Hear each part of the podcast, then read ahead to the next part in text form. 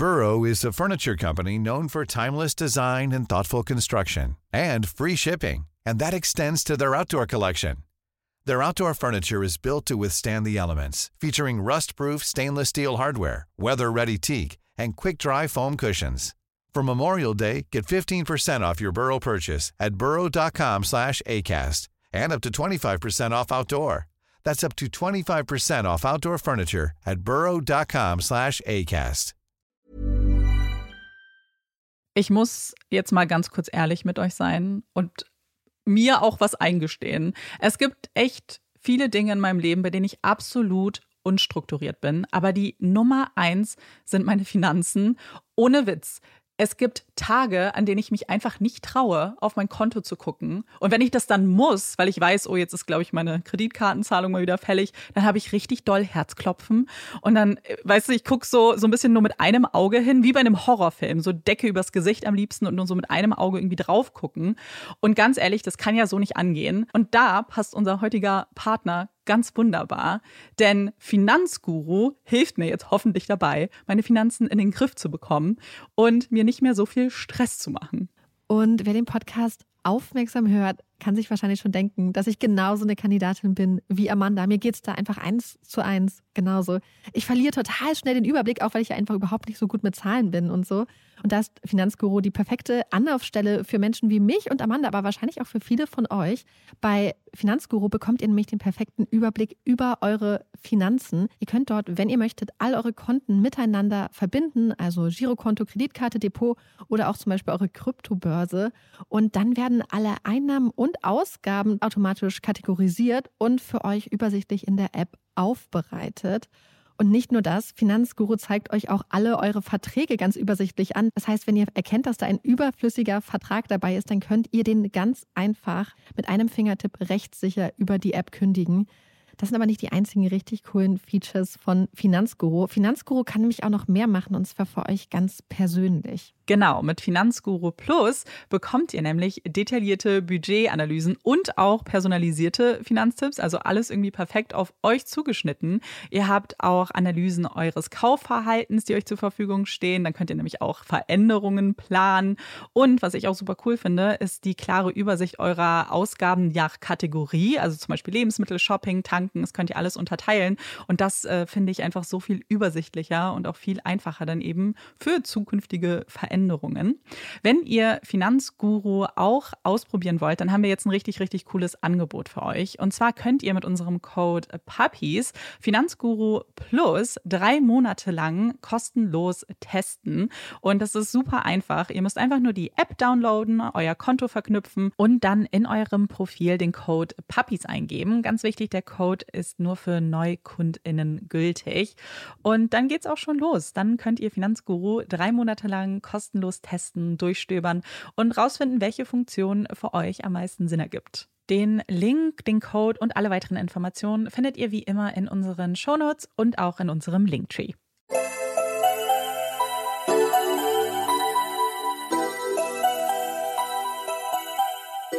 Herzlich willkommen bei Puppies in Crime, unserem True Crime Podcast. Ich bin Marieke. Und ich bin Amanda. Marieke und ich nehmen heute getrennt voneinander auf. Marieke hat nämlich mich verlassen. Beziehungsweise ich habe Berlin verlassen. Du hast Marieke räumlich ich verlassen. Ich bin in Niedersachsen. Ich entspanne nicht tatsächlich. Das war sehr stressig die letzten Tage, weil ich mich bei dem Fall mal wieder etwas verrannt habe. Aber das Ganze mit Blick auf den Garten und auf Bäume und so ist sehr viel angenehmer. Ja, wenn man gestresst ist, dann lieber im Grün. Auf jeden Fall. Ja, voll. Und eine Sache, die wir letzte Woche schon angekündigt haben, aber auf die ich nochmal hinweisen möchte. Wir haben jetzt angefangen, bei Instagram Reels zu machen und haben letzte Woche auch ein Reel mit einem Update zum vermissten Fall Madison Scott aufgenommen. Da gibt es nämlich Neuigkeiten. Also, falls euch das interessiert, schaut mal vorbei. Vielleicht wird es auch irgendwann noch mal eine zweite Folge geben, mal gucken. Ja. Aber wir wollen euch da jetzt jeden Freitag vielleicht noch mal an andere Fälle erinnern und immer mal gucken, ob wir nicht zu alten Fällen noch ein paar Updates haben. Ja, es hat sich ein bisschen was angesammelt und irgendwie sind es aber oftmals nur kurze Updates, wofür dann eine ganze Folge wahrscheinlich zu viel wäre. Deswegen ist Instagram ganz praktisch dafür. Genau. Bevor ich jetzt mit dem Fall anfange, muss ich kurz einen Disclaimer vorwegschieben. Ich habe mir die ganzen Namen angeguckt, wie man sie ausspricht. Ich weiß aber, dass meine Aussprache unglaublich schlecht ist. Deswegen hoffentlich seht ihr es mir nach. Ich gebe mein Bestes, aber es liegt mir leider nicht ganz so. Ich lehne mich jetzt auf jeden Fall zurück und lausche dem heutigen Fall und bin sehr, sehr gespannt. Für unseren heutigen Fall begeben wir uns ein bisschen in die Vergangenheit, und zwar ins Frühjahr 1960 in den Südosten von Texas, ganz in die Nähe der mexikanischen Grenze. Beatrice Garcia ist eine elegante junge Frau. Dunkle, schick zurechtgemachte Locken, dunkle Augen, roter Lippenstift. Fotos von ihr erinnern an Disneys Schneewittchen. Beatrice ist gerade auf dem Weg zur Arbeit, als sie merkt, wie ein Auto neben ihr langsamer wird. Sie blickt den jungen Mann, der am Steuer sitzt, an. Er hat dunkle Haare, trägt eine dunkle Hornbrille. »Kann ich Ihnen helfen, Sir?« fragt Beatrice den Mann. Der Mann bejaht. Er würde gerne ein paar Fotos von ihr machen. Schwarz gekleidet, neben dem Friedhof. Was für ein Creep. Wir bleiben im Frühjahr 1960, ganz im Süden von Texas. María América Guerra wohnt in dem kleinen texanischen Städtchen Edinburg und ist auf dem Weg in die Sacred Heart Church, als sie einen blau-weißen Wagen bemerkt, in dem ein junger Mann sitzt, der sie mit seinen Blicken aufmerksam zu verfolgen scheint. Der Mann hat dunkle Haare und trägt eine dunkle Hornbrille. Unbeirrt geht Maria weiter und betritt die Kirche. Sie geht durch den Mittelgang, vorbei an den Reihen der Sitzbänke, bis nach vorn, vor den Altar und kniet nieder. Auf einmal hört sie Schritte hinter sich, spürt, wie sie von hinten gepackt wird, wie sich ein Arm um sie legt. Eine Hand versucht, ihr einen Lappen oder ein Stück Stoff in den Mund zu pressen. Sie wird auf den Boden geworfen. María América wehrt sich, beißt dem Angreifer so hart in die Finger, dass sie sein Blut auf ihrer Zunge schmecken kann. Sie befreit sich aus dem Griff, dreht sich um und blickt in die Augen ihres Angreifers. Es ist der junge Mann mit der dunklen Hornbrille. Ein Priester, fährt es ihr durch den Kopf. 3 Wochen später. Ein paar Meilen entfernt in der kleinen Stadt McAllen. Es ist der 16. April 1960 und damit ein ganz besonderer Tag. Denn es ist Kar-Samstag. Der Samstag vor Ostern, dem höchsten christlichen Feiertag. Das K steht hier übrigens für Klage, Elend oder auch Trauer und nicht, wie ich lange dachte, für Kreuz. Der Kar-Samstag ist für Christen auch der Tag der Grabesruhe, wird also kirchlich eher ruhig angegangen. Am nächsten Tag, dem Ostermontag, feiern Christen dann die Auferstehung Jesu. Für viele Gläubige der katholischen Kirche ist bzw. war Ostern auch eine ganz typische Zeit, um die Beichte abzulegen. Die ist nämlich eigentlich mindestens einmal im Jahr Pflicht und wird bzw. wurde dann oft aus praktischen Gründen vor oder an Ostern abgelegt. Auch in McAllen, der kleinen Stadt im Süden von Texas, machen sich an diesem Kar-Samstag im Jahr 1960 viele katholische Gläubige auf den Weg in die Sacred Heart Church. Insgesamt identifizieren sich zu diesem Zeitpunkt ungefähr 25% aller US-Amerikaner und Amerikanerinnen als katholisch. Gleichzeitig stehen viele Menschen in den USA der katholischen Kirche eher skeptisch gegenüber. Der sogenannte Antikatholizismus hat in den USA eine lange Tradition, die bis in die Zeit der Kolonialisierung Nordamerikas zurückreicht. Jetzt, im Jahr 1960, bestimmt das Thema wieder viele öffentliche Debatten. Warum? Weil es ein Wahlkampfjahr ist. John F. Kennedy von den Demokraten gegen Richard M. Nixon von den Republikanern. Mit JFK gibt es, erst zum zweiten Mal in der US-amerikanischen Geschichte, einen katholischen Präsidentschaftskandidaten. Ein Umstand, der aus heutiger Sicht kaum relevant erscheint. Schließlich ist der amtierende Präsident der USA, Joe Biden, auch Katholik. Doch damals sah das Ganze noch etwas anders aus. Viele Menschen bezweifelten, ob ein Katholik wirklich ein guter Präsident sein könnte. Und das Thema spielt eine riesige Rolle im Wahlkampf. Immer wieder müssen JFK und sein Wahlkampfteam die Bürgerinnen und Bürger beruhigen, ihnen versichern, dass sein Glaube nicht im Konflikt mit den Interessen der USA und ihrer Bürgerinnen und Bürger steht.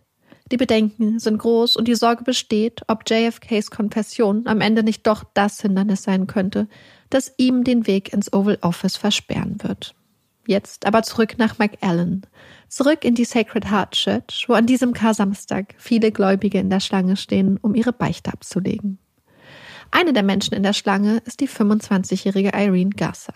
Die junge Frau mit den schick zurechtgemachten schwarzen Haaren, den dunklen Augen und dem eleganten Stil ist Grundschullehrerin, ehemalige Schönheitskönigin und regelmäßig Besucherin in der Sacred Heart Church. Jeden Sonntag geht Irene in die Kirche, lauscht den Worten des Priesters und legt ihre Beichte ab. Auch wenn man sich in ihrer Familie scherzhaft fragt, ob sie denn überhaupt wirklich so viel zu beichten habe. Irene ist eine wundervolle Tochter, intelligent, warmherzig und eher zurückhaltend, ein bisschen schüchtern. Irene wohnt zu Hause bei ihren Eltern, die es mit ihrer Reinigungsfirma geschafft haben, ihren eigenen kleinen amerikanischen Traum vom sozialen Aufstieg durch harte Arbeit wahr werden zu lassen. Wie immer hat Irene sich für ihren Besuch in der Kirche elegant zurechtgemacht. Sie trägt einen mittellangen, breit ausgestellten Rock mit einem auffälligen floralen Muster, helle Lederschuhe mit einem kleinen Absatz, eine helle Bluse, einen weißen Schleier und hat ihre kleine, glänzende, schwarze Handtasche dabei. Langsam bewegt sich die Schlange. Worte werden geflüstert, Beichten abgelegt. Und schließlich ist Irene dran. Der Abend vergeht und irgendwann beginnen Irenes Eltern sich zu wundern, was ihre Tochter denn so lange in der Kirche macht. Hatte Irene sich vielleicht doch spontan entschieden, bis zur Mitternachtsmesse zu bleiben? Irenes Eltern werden in dieser Nacht vergeblich auf die Rückkehr ihrer Tochter warten. Irenes Bett wird leer bleiben. Am nächsten Tag ist klar, irgendetwas muss passiert sein. Irenes Auto wird in einer Seitenstraße neben der Kirche gefunden, doch von Irene selbst fehlt weiterhin jede Spur. Verzweifelte Telefonanrufe werden gemacht, Erkundigungen angestellt, doch niemand hat etwas gesehen. Niemand weiß, wo Irene sein könnte. Die Suche wird immer dringender, die Uhren ticken, die Zeit läuft. 2 Tage nach Irenes Verschwinden werden die ersten beunruhigenden Funde gemacht. Am Rande einer Straße findet man einen von Irenes hellen Absatzschuhen, ihre schwarze Handtasche sowie ein Stück ihres weißen Schleiers. Für Irenes Familie macht jeder Fund es schwerer, sich an die Hoffnung zu klammern, dass ihre Irene sicher nach Hause zurückkommen wird. Das Verschwinden der beliebten Lehrerin bewegt die Menschen in McAllen, beschert ihren Angehörigen, den Menschen der Gemeinde und auch den Ermittlern schlaflose Nächte. Jede verfügbare Einsatzkraft wird auf die Suche nach Irene angesetzt. Viele von ihnen sind zu Pferd unterwegs. 5 Tage nach Irenes Verschwinden dann der nächste Fund. Es ist der Fund, vor dem sie alle solche Angst hatten. Der Fund, der aus einer Suche eine Mordermittlung machen wird.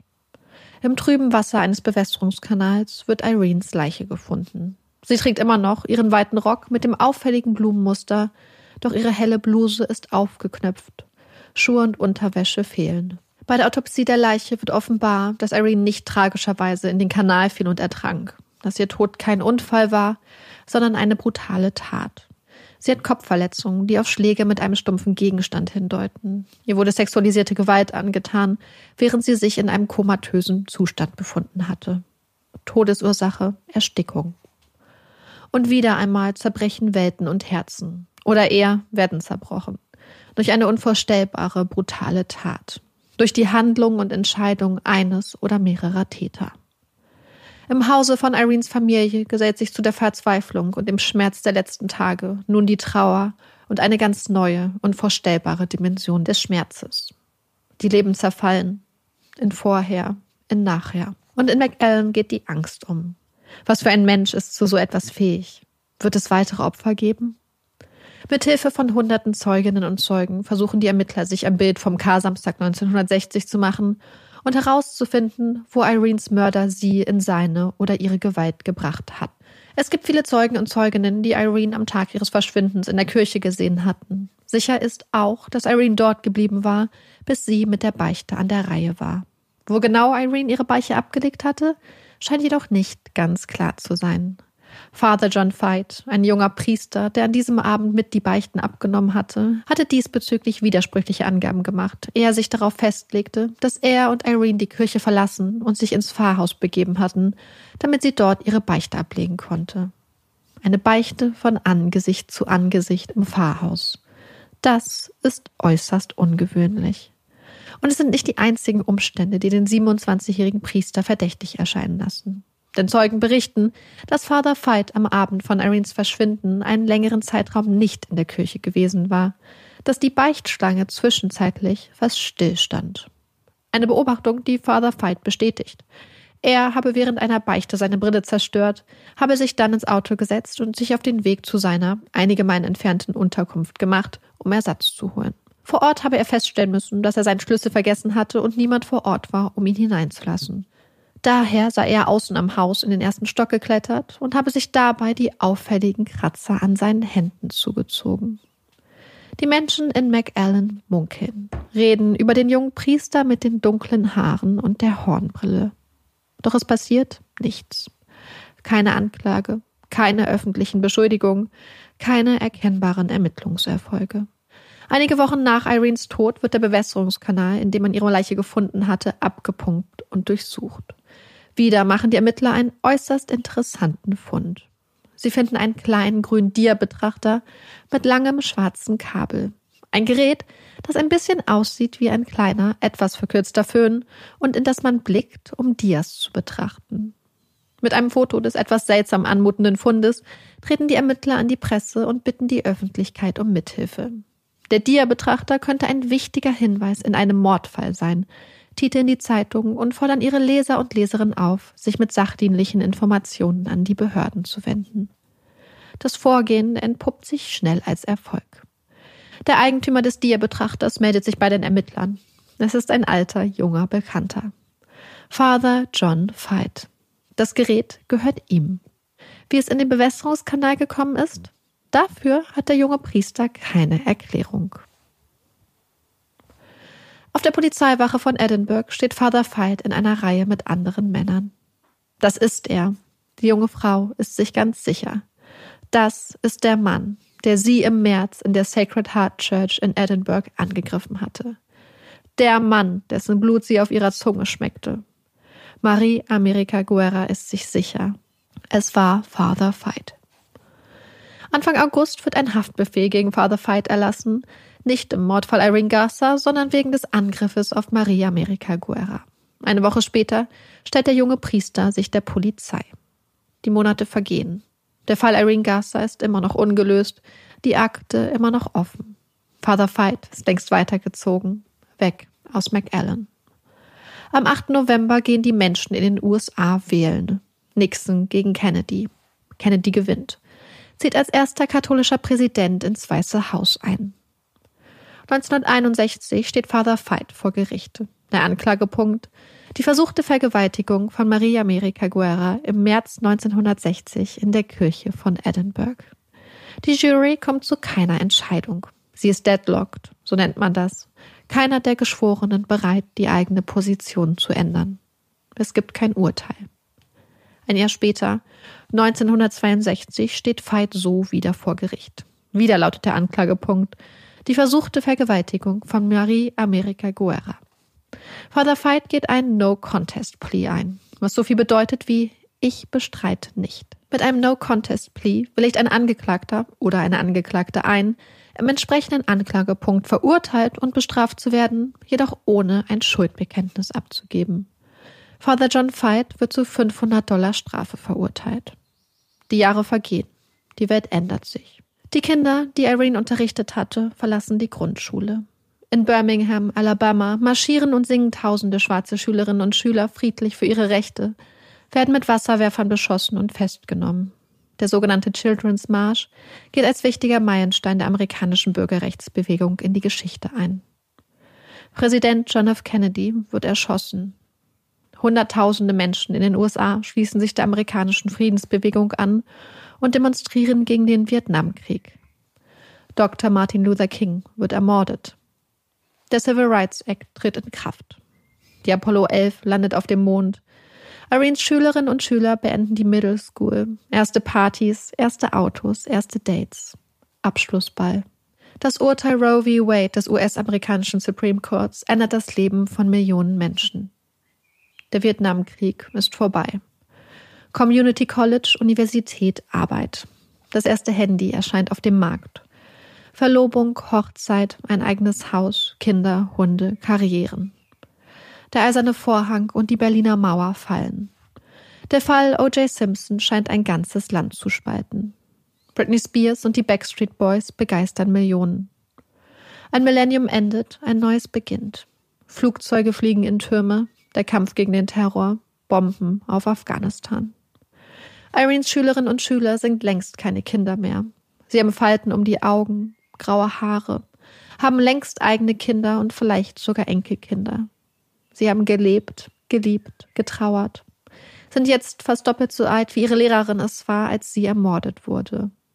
Irenes Gesicht, das von Fotos im Haus ihrer Familie lächelt, hat keine Falten.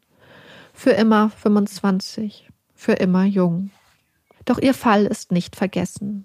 Ihre Familie hat nicht vergessen. Sie werden nicht vergessen. Sie können nicht vergessen. Der Fall liegt jetzt beim Cold Case Unit der Texas Rangers, der texanischen Staatspolizei, auf dem Tisch von Rudy Jaramillo. Während Jaramillo sich den Kopf über den Fall zerbricht, geht beim Police Department von San Antonio, Texas, ein Anruf ein. Der Mann am anderen Ende der Leitung heißt Dale Tascheny und ist ehemaliger Mönch. Er hat wichtige Informationen für die Polizei. Es geht um einen Mordfall. Eine junge Frau, Ostern, Anfang der 60er Jahre. Sie sei zur Beichte gegangen. Ein Priester habe sie angegriffen, sich an ihr vergangen, sie getötet. Der Name des Priesters? John Feit. Er habe die Tat während einer Therapiesitzung gestanden. Ein ungelöster Mordfall an einem Osterwochenende in den 60er Jahren. Hunderte alte Akten werden durchforstet, doch kein einziger Fall scheint zu den Informationen des ehemaligen Mönches zu passen. Erst als ein Mitglied der Texas Rangers zufällig mitbekommt, dass es bei der Polizei von San Antonio einen Priesterfall gibt und anmerkt, dass auch sein Kollege vom Cold Case Unit gerade an einem Priesterfall arbeitet, kommt Bewegung in die Ermittlung. Als die Ermittler der Polizei von San Antonio und Rudy Jaramillo vom Cold Case Unit sich zusammensetzen, um ihre Fälle zu vergleichen, wird ihnen schnell klar. Der ehemalige Mönch, der Mord an Ostern, Father Feit. Sie arbeiten gerade beide am Fall Irene Garza. Dale Tascheny hatte sich geirrt.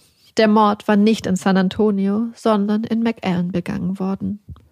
Die Ermittler sind aufgeregt. Taschenys Aussage könnte der entscheidende Schlüssel sein, um den mehr als 40 Jahre alten Fall endlich zu knacken. Dale Tascheny war Anfang der 60er Jahre als Mönch in einem Kloster in Ava, Missouri gewesen. Im Jahr 1963 sei er damit beauftragt worden, sich um einen jungen Priester namens John Feit zu kümmern und zu schauen, ob dieser als Mönch einen Platz bei ihnen im Kloster finden könnte. Feit habe, das vertraut man ihm an, in der Vergangenheit eine junge Frau getötet. Es sind Umstände, die Mönch Tascheny verwundern. Ein Mörder in der Abtei? Doch er nimmt sich der Herausforderung an, verbringt in den nächsten Monaten viele Stunden mit Father Feit, redet mit ihm, hört ihm zu. Und Feit beginnt sich zu öffnen. Er erzählt Tascheny von der jungen Frau, die zu ihm gekommen war, um die Beichte abzulegen. Er erzählt, wie er sie angriff, sie fesselte, knebelte, sie versteckte und ihr schließlich eine Tüte über den Kopf stülpte. Tascheny geht nicht zur Polizei. Nach einigen Monaten ist klar, Father Feit passt nicht in ihr Kloster, man schickt ihn weiter, nach New Mexico. Und Dale Tascheny verschleiert und verdrängt, fast 40 Jahre lang. Hatte irgendwie jahrzehntelang damit gelebt, dass es da draußen eine Familie gab, die so dringend, so verzweifelt nach den Antworten suchte, die er hatte, die er ganz, ganz tief vergraben hatte. Hatte irgendwie damit gelebt, 40 Jahre lang einen Mörder zu schützen. Doch damit ist jetzt Schluss. Auf Bitte von Texas Ranger Jaramillo erklärt Tascheny sich bereit, im Januar 2003, nach über 40 Jahren, wieder Kontakt zu John Feit aufzunehmen. Wie Tascheny hatte auch John Feit dem Priesteramt schon vor Jahrzehnten den Rücken zugekehrt. Hatte geheiratet, Kinder bekommen, eine eigene Familie. Dinge, Chancen, die man Irene genommen hatte. Als Tascheny am Telefon seinen Namen nennt, weiß John Feit sofort, mit wem er es zu tun hat. Long time no see, sagt Feit und fragt Tascheny, ob er immer noch in Ava sei. Nein, erklärt Tascheny, er habe Ava im Jahr 1965 verlassen. Vorsichtig lenkt er nun das Gespräch auf das, was er seit 40 Jahren mit sich herumträgt. Auf das, was so lange schon so schwer auf seinem Gewissen lastet. Sagt, dass er, aber auch Feit mit ihrem Verhalten Menschen Leid zugefügt hätten.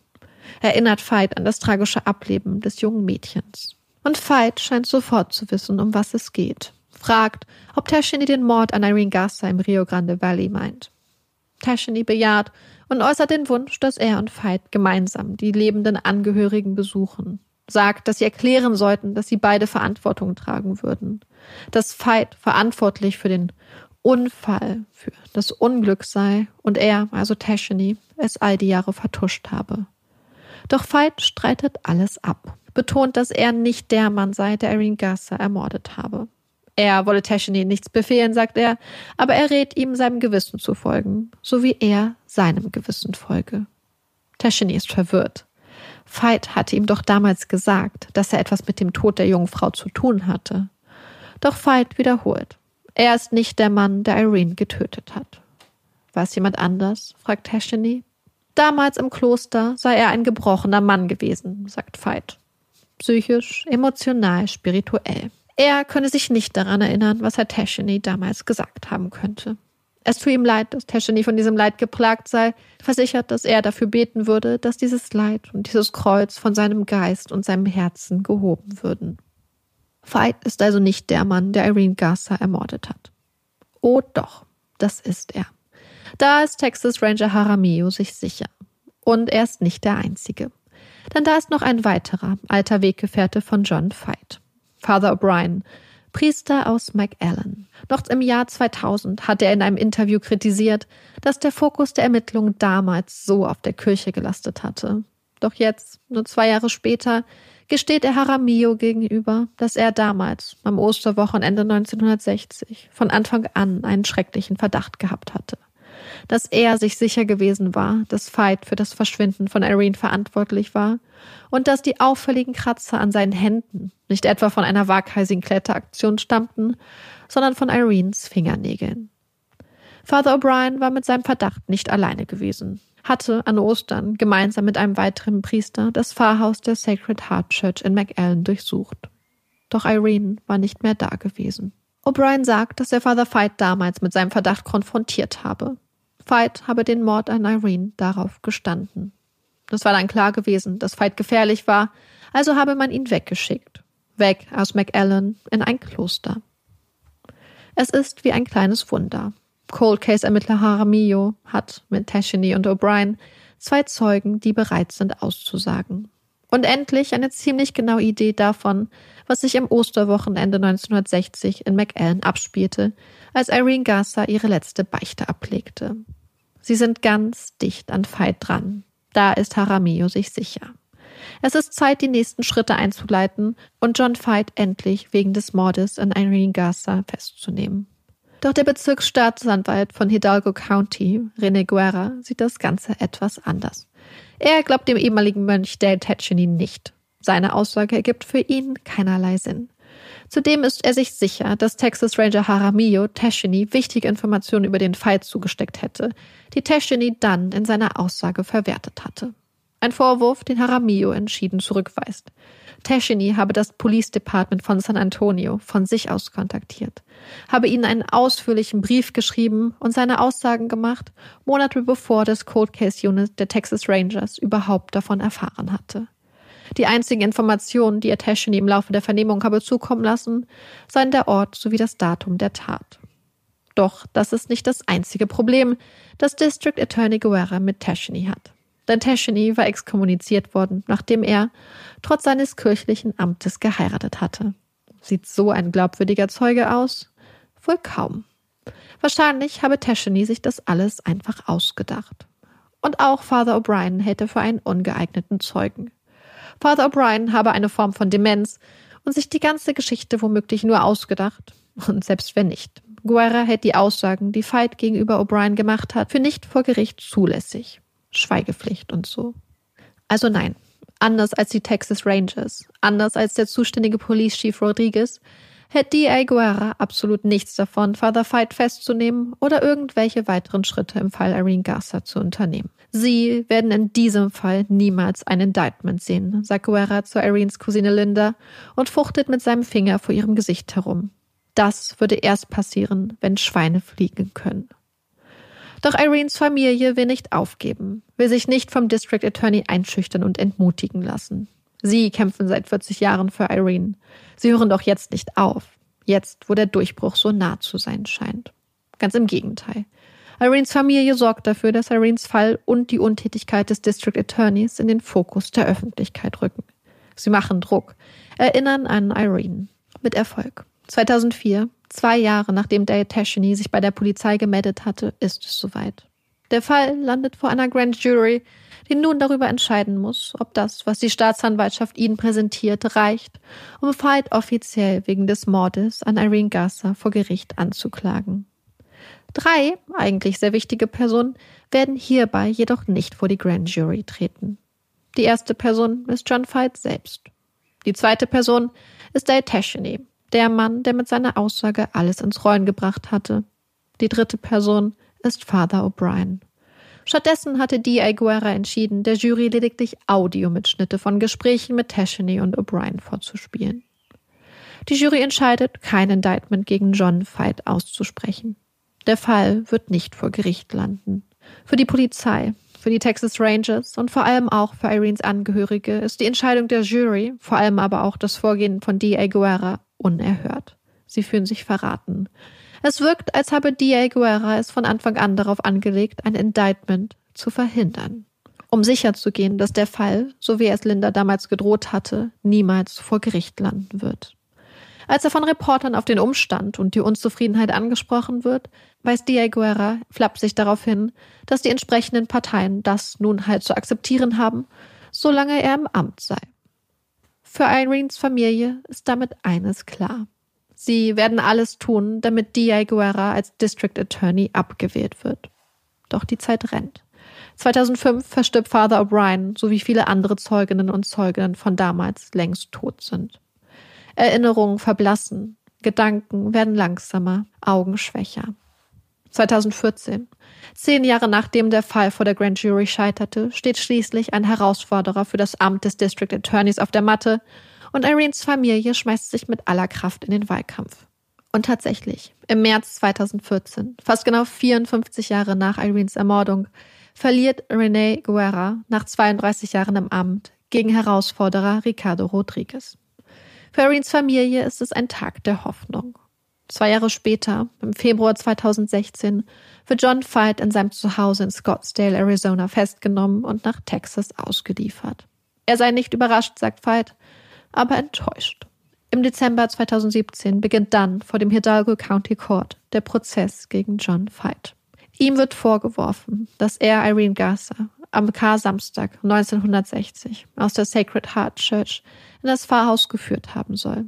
Laut der Anklage griff Feit Irene dort an, brachte sie später in die einige Meilen entfernte Priesterunterkunft, fesselte sie, knebelte sie und stülpte ihr schließlich eine Plastiktüte über den Kopf, um sie zu ersticken. Staatsanwalt Mike Garza ist sich sicher, Feit tötete mit böswilliger Absicht. Feits Verteidiger Renee Flores bestreitet das. Feit ist nicht der Mann, der Irene tötete. Die Staatsanwaltschaft habe keine Beweise, nichts. Schon damals sei der Fall zu schwach gewesen, um ihn vor Gericht zu bringen. Daran habe sich nichts geändert. Keine Beweise, keine direkten Zeugen oder Zeuginnen, nichts. Im Laufe des Prozesses treten verschiedene Zeugen und Zeuginnen für die Anklage in den Zeugenstand. Dass die Aussage von Beatrice Garcia, die aussagt, damals als junge Frau, einige Monate vor Irenes Ermordung, von Feit angesprochen worden zu sein. Er habe sie gefragt, ob sie für ihn, schwarz gekleidet, auf dem Friedhof für Fotos posieren würde. Auch eine alte Freundin von Irene, Anna Maria, sagt aus, dass Father Feit Irene schon vor dem Kar-Samstag mehrmals zur Beichte in das Pfarrhaus gebeten habe. Es war ungewöhnlich gewesen, aber Irene habe keine Angst gehabt. Ein Priester, ein Mann Gottes, dem hatte man vertraut. Auch Dale Tascheny, der mittlerweile fast 90 Jahre alt ist, tritt in den Zeugenstand und macht seine Aussage. Und dann tritt Father Thomas Doyle in den Zeugenstand. Er ist Experte für Missbrauch in und durch die katholische Kirche. Father Doyle liest einen Brief vor. Der Brief ist auf den 1. August 1960 datiert. Geschrieben von einem Priester namens Father Pawlicki, gerichtet an einen Father Seidel. In dem Brief geht es um den Fall John Feit. Letzte Woche hatte ich die Gelegenheit, mit dem Sheriff über den Fall zu sprechen. Seine Beobachtungen sind nicht nur scharfsinnig und basieren auf viel Erfahrung in solchen Angelegenheiten, sondern scheinen auch den Weg vorzugeben, den wir einschlagen sollten. Dieselben Beobachtungen habe ich Bischof Riker vorgelegt und auch er ist beeindruckt von der Vernunft und der Praktikabilität der Schlussfolgerung des Sheriffs. Nachdem ich dem Sheriff die vielen Fakten dargelegt habe, die ich von Father Nash erhalten habe, ist der Sheriff der Meinung, dass der Fall der Anklage recht schwach ist. Er ist auch der Meinung, dass der Anklage klar gemacht werden muss, wie schwach ihr Fall ist, damit sie nicht vorschnell agieren und den Stein ins Rollen bringen, der das Ganze dann in die Presse bringt und den Gegnern der Kirche ein Heimspiel liefert. Er ist auch der Meinung, dass der Fall hier vor Gericht kommen und nicht nach Logik, sondern nach den Vorurteilen der Geschworenen beurteilt werden würde. Es gibt auch politische Implikationen, die es zu einem saftigen Skandal für die Gegner von Kennedy machen könnten. Und schließlich sind da noch die Freimaurer, von denen der Bischof glaubt, dass sie eine Chance wittern, der Kirche zu schaden. Also, wie gehen wir vor? Zuerst nannte der Sheriff, dass wir aus den von Father Nash genannten Gründen davon absehen sollten, einen Anwalt zu engagieren. Zweitens sollten wir keinen Privatermittler auf den Fall ansetzen, der dann hier herumschnüffeln, Zeugen befragen und Staub aufwirbeln würde. Er ist jedoch der Meinung, dass wir eine Person engagieren sollten, eine Art erstklassigen Privatdetektiv, der sich dann mit Father Nash und dem Pfarrer von McAllen zusammensetzen und alle Informationen zum Fall sammeln würde, um dann die zahlreichen Schwachstellen des Falls herauszuarbeiten. Wenn das getan ist, würden wir ein Treffen mit dem Polizeichef von McAllen, dem Staatsanwalt, dem Sheriff sowie 4 Priestern vereinbaren. Bei diesem Treffen wird dann die gesamte Situation dargelegt und die Staatsanwaltschaft wird erkennen können, wie stark der Widerstand gegen die Anklage sein wird. Man wird ihnen auf nette Art und Weise klar machen können, dass die Kirche das nicht widerstandslos hinnehmen wird. Der Sheriff will nicht mehr als die genannte Zahl und glaubt, dass das die Lage erheblich beruhigen würde. Sobald dies geschehen ist, soll dieser junge Mann nach 3 oder 4 Monaten, wenn möglich sogar noch früher, in einen anderen Teil des Landes versetzt werden, als normale Anordnung. Er hat das Gefühl, dass allgemein bekannt ist, dass Priester die ganze Zeit herumversetzt werden und es so gar nicht auffallen wird. Nach 1-2 Jahren an dem neuen Ort soll er dann auf eine Mission ins Ausland geschickt werden. Der erste Schritt soll unternommen werden, um ihn erstmal aus dem Verdachtsumfeld herauszubekommen. Falls hier nochmal was passiert, würden die Behörden ihn immer verdächtigen.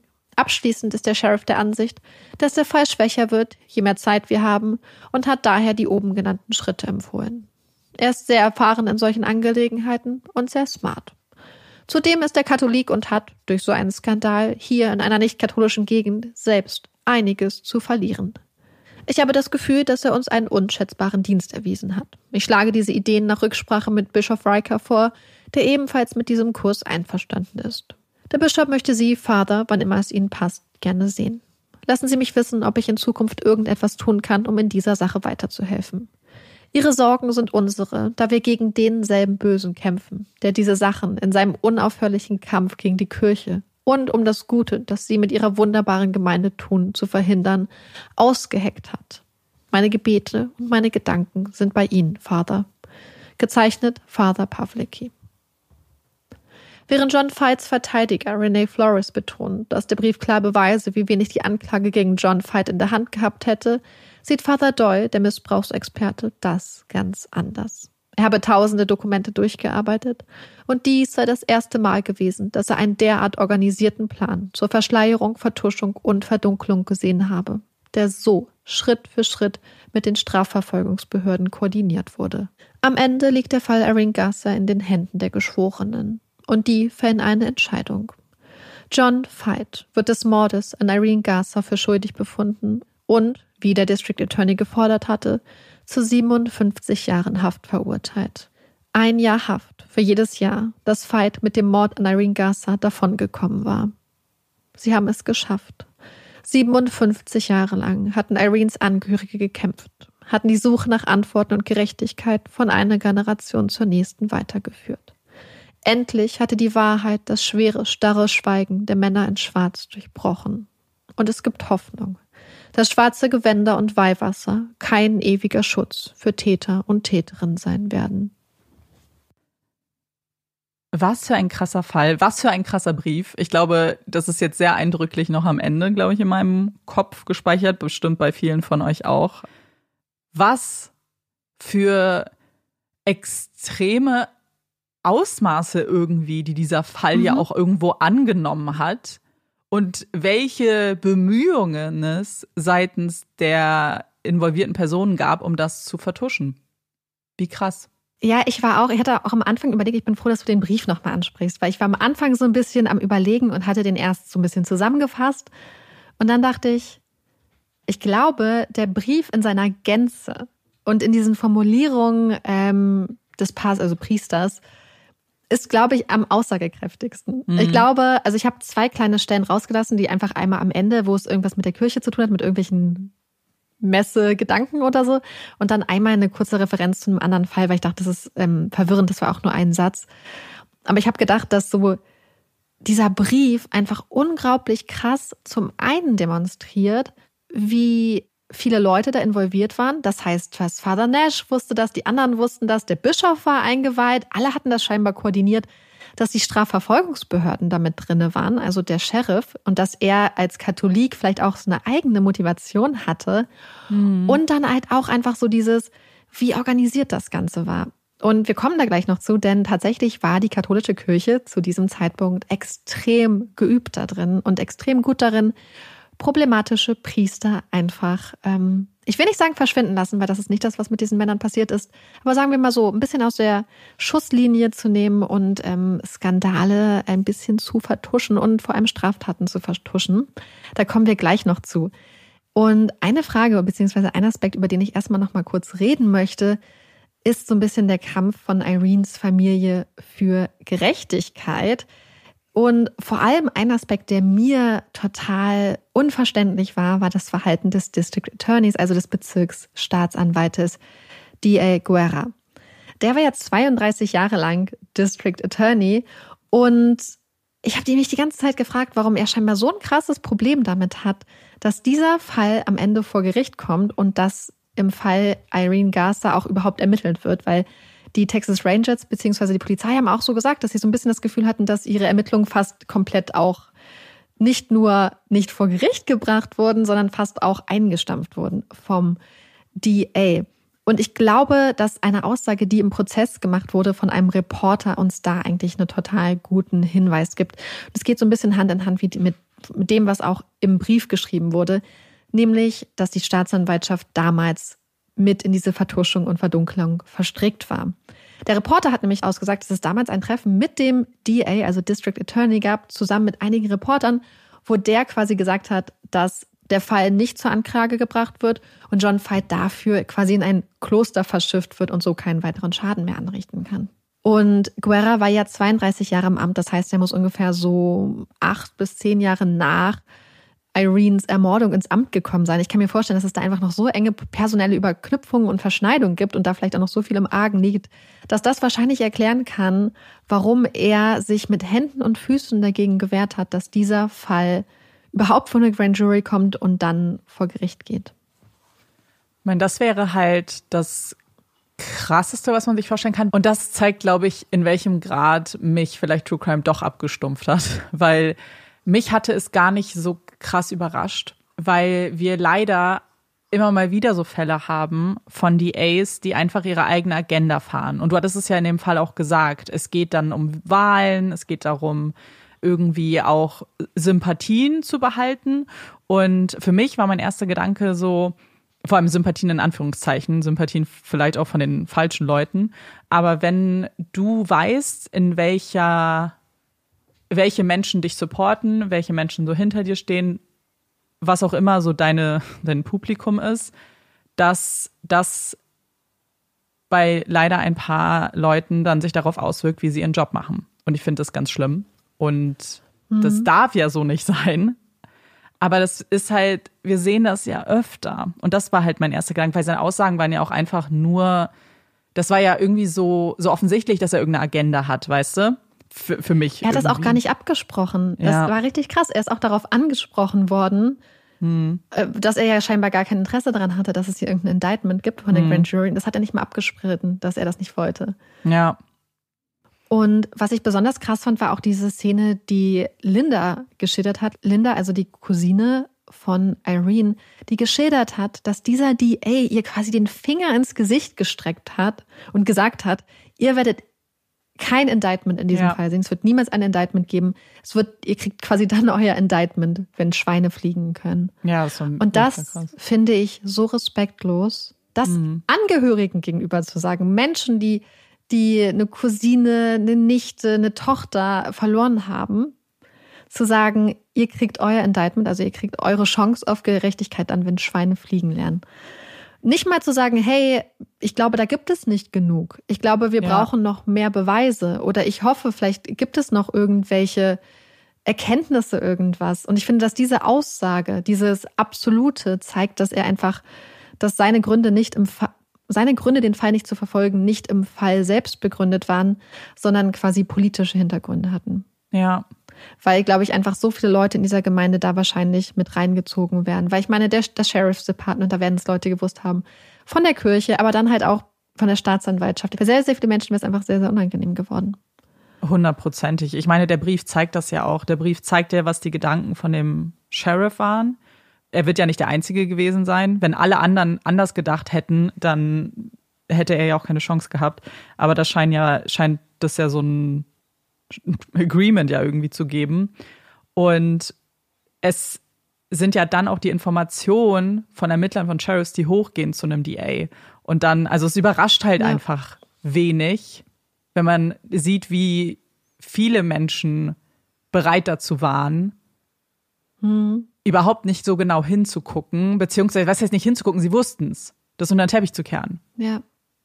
Ja, und das halt so bewusst zu verschleiern, das fand ich halt auch krass, wie das hier so bewusst ist. Okay, dann setzen wir uns hin, dass der Sheriff zusammengearbeitet hat mit der Kirche, um die Staatsanwaltschaft davon abzubringen am Anfang. Ja. Das ist halt, das finde ich halt, es ist gar nicht mal so, wie du gesagt hast, es ist gar nicht mal so überraschend, gerade wenn wir uns Texas angucken, wo ja auch einige unserer krassesten Fälle, würde ich sagen, gespielt haben, was so Versagen der Justiz angeht. Ja. Aber ja, mich hat das auch total schockiert. Aber es darf eigentlich gar nicht überraschend sein. Father Doyle, also der Experte für Missbrauch, hat ja sich dazu geäußert.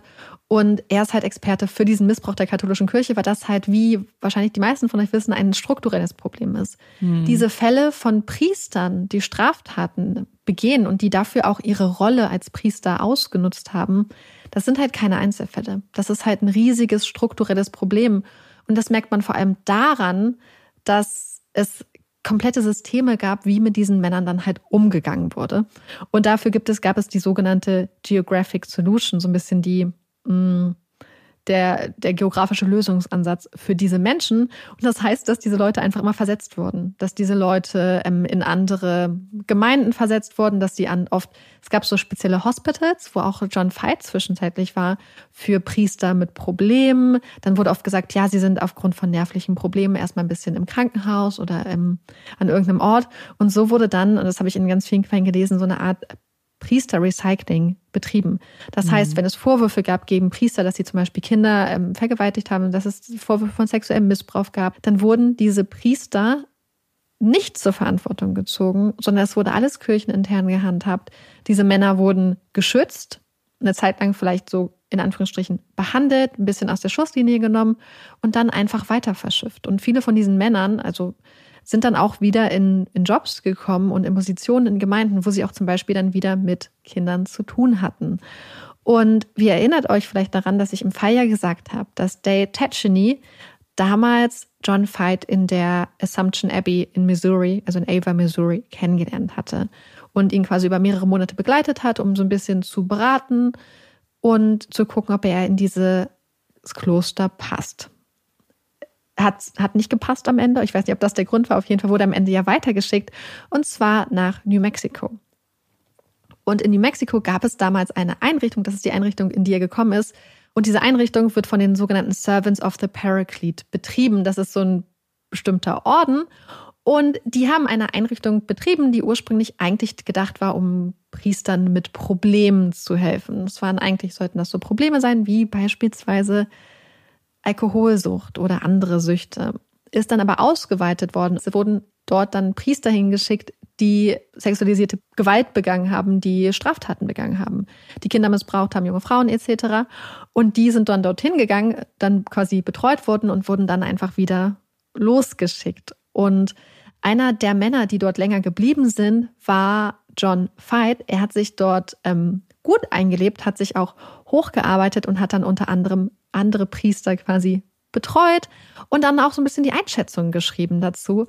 Die Einrichtung der Servants of the Paraclete in New Mexico, in der James Feit bis 1971 war, wurde in den 90ern übrigens geschlossen, weil es hunderte Klagen von Überlebenden und Opfern von sexualisierter Gewalt gab, die gegen diese Einrichtung geklagt hat und gegen die Menschen, die dort gearbeitet haben, weil sie gesagt haben, naja, ihr habt einfach Straftäter wissentlich wieder auf Kinder losgelassen. Mhm. So, dass viele von diesen Männern halt dann über Jahre, über Jahrzehnte hinweg immer mehr Kindern, immer mehr Menschen Gewalt angetan haben. Und dann gab es halt, wie gesagt, hunderte Klagen, als das rauskam. Und die Schadensersatzforderungen waren dann einfach riesig. Der Orden musste dann ganz viele Immobilien, ganz viel Land, Ländereien und so verkaufen, um da irgendwie zu einer Einigung zu kommen. Und ja, wurde dann geschlossen, betreibt aber, soweit ich weiß, in Missouri, glaube ich, immer noch eine andere Einrichtung. Aber New Mexico wurde immerhin geschlossen. Und das ist nicht das Einzige. Also in dieser Einrichtung aus New Mexico sind Leute aus den ganzen USA und ich habe sogar von Fällen aus Australien gehört, wo quasi Menschen, also Priester aus Australien nach New Mexico geschickt wurden, um dort behandelt zu werden, in Anführungsstrichen. Ja, vor allem die Behandlung würde ich halt gern sehen. Also... Aber das Ziel war ja nie wirklich die Behandlung. Mhm. Das Ziel war es wirklich so ein bisschen wohl diese geografische Lösung. Also es ist auch ein bisschen komplexer, weil sich wohl zum Beispiel der Gründer der Einrichtung eigentlich erst dagegen gesträubt hatte, solche Priester auch aufzunehmen. Das war wohl alles ein bisschen komplizierter. Aber ja, es war eine der Priester-Recycling-Anlagen, um dafür zu sorgen, dass diese Männer quasi nicht dem Ansehen der katholischen Kirche schaden und danach weiter unbeirrt ihren Machenschaften nachgehen konnten. Und das ist ja eigentlich das Erschreckende oder mit Erschreckendste an der Sache, weil genau wie du gesagt hast, es ging nicht um eine Kirche irgendwo, die Angst darum hatte, ihren Ruf in diesem Ort jetzt zu verlieren und dass Leute denen nicht mehr vertrauen. Das könnte ich ja noch irgendwie nachvollziehen, zu sagen so, das offensichtlich wirft das kein gutes Licht auf euch. Aber es geht ja nicht um eine Kirche als Raum, sondern die Kirche, groß, dass man das große Konstrukt einer Kirche schützen möchte. Und das zeigt der Brief ja auch, wie sie geschrieben haben. So, ja, nicht, dass die ganzen Gegner dann, dass wir denen Futter geben und so. Das geht hier nicht einfach nur um unser, weißt du, so die Adresse in der Hausnummer und in der Straße, sondern es geht um das Ganze, das große Ganze. Und dass das so krass verinnerlicht ist, dass dein erster Gedanke ist, nee, das muss ich schützen. Ich schütze nicht die individuellen Leute, die uns vertrauen, die zu uns kommen, für die das ein sicherer Ort ist.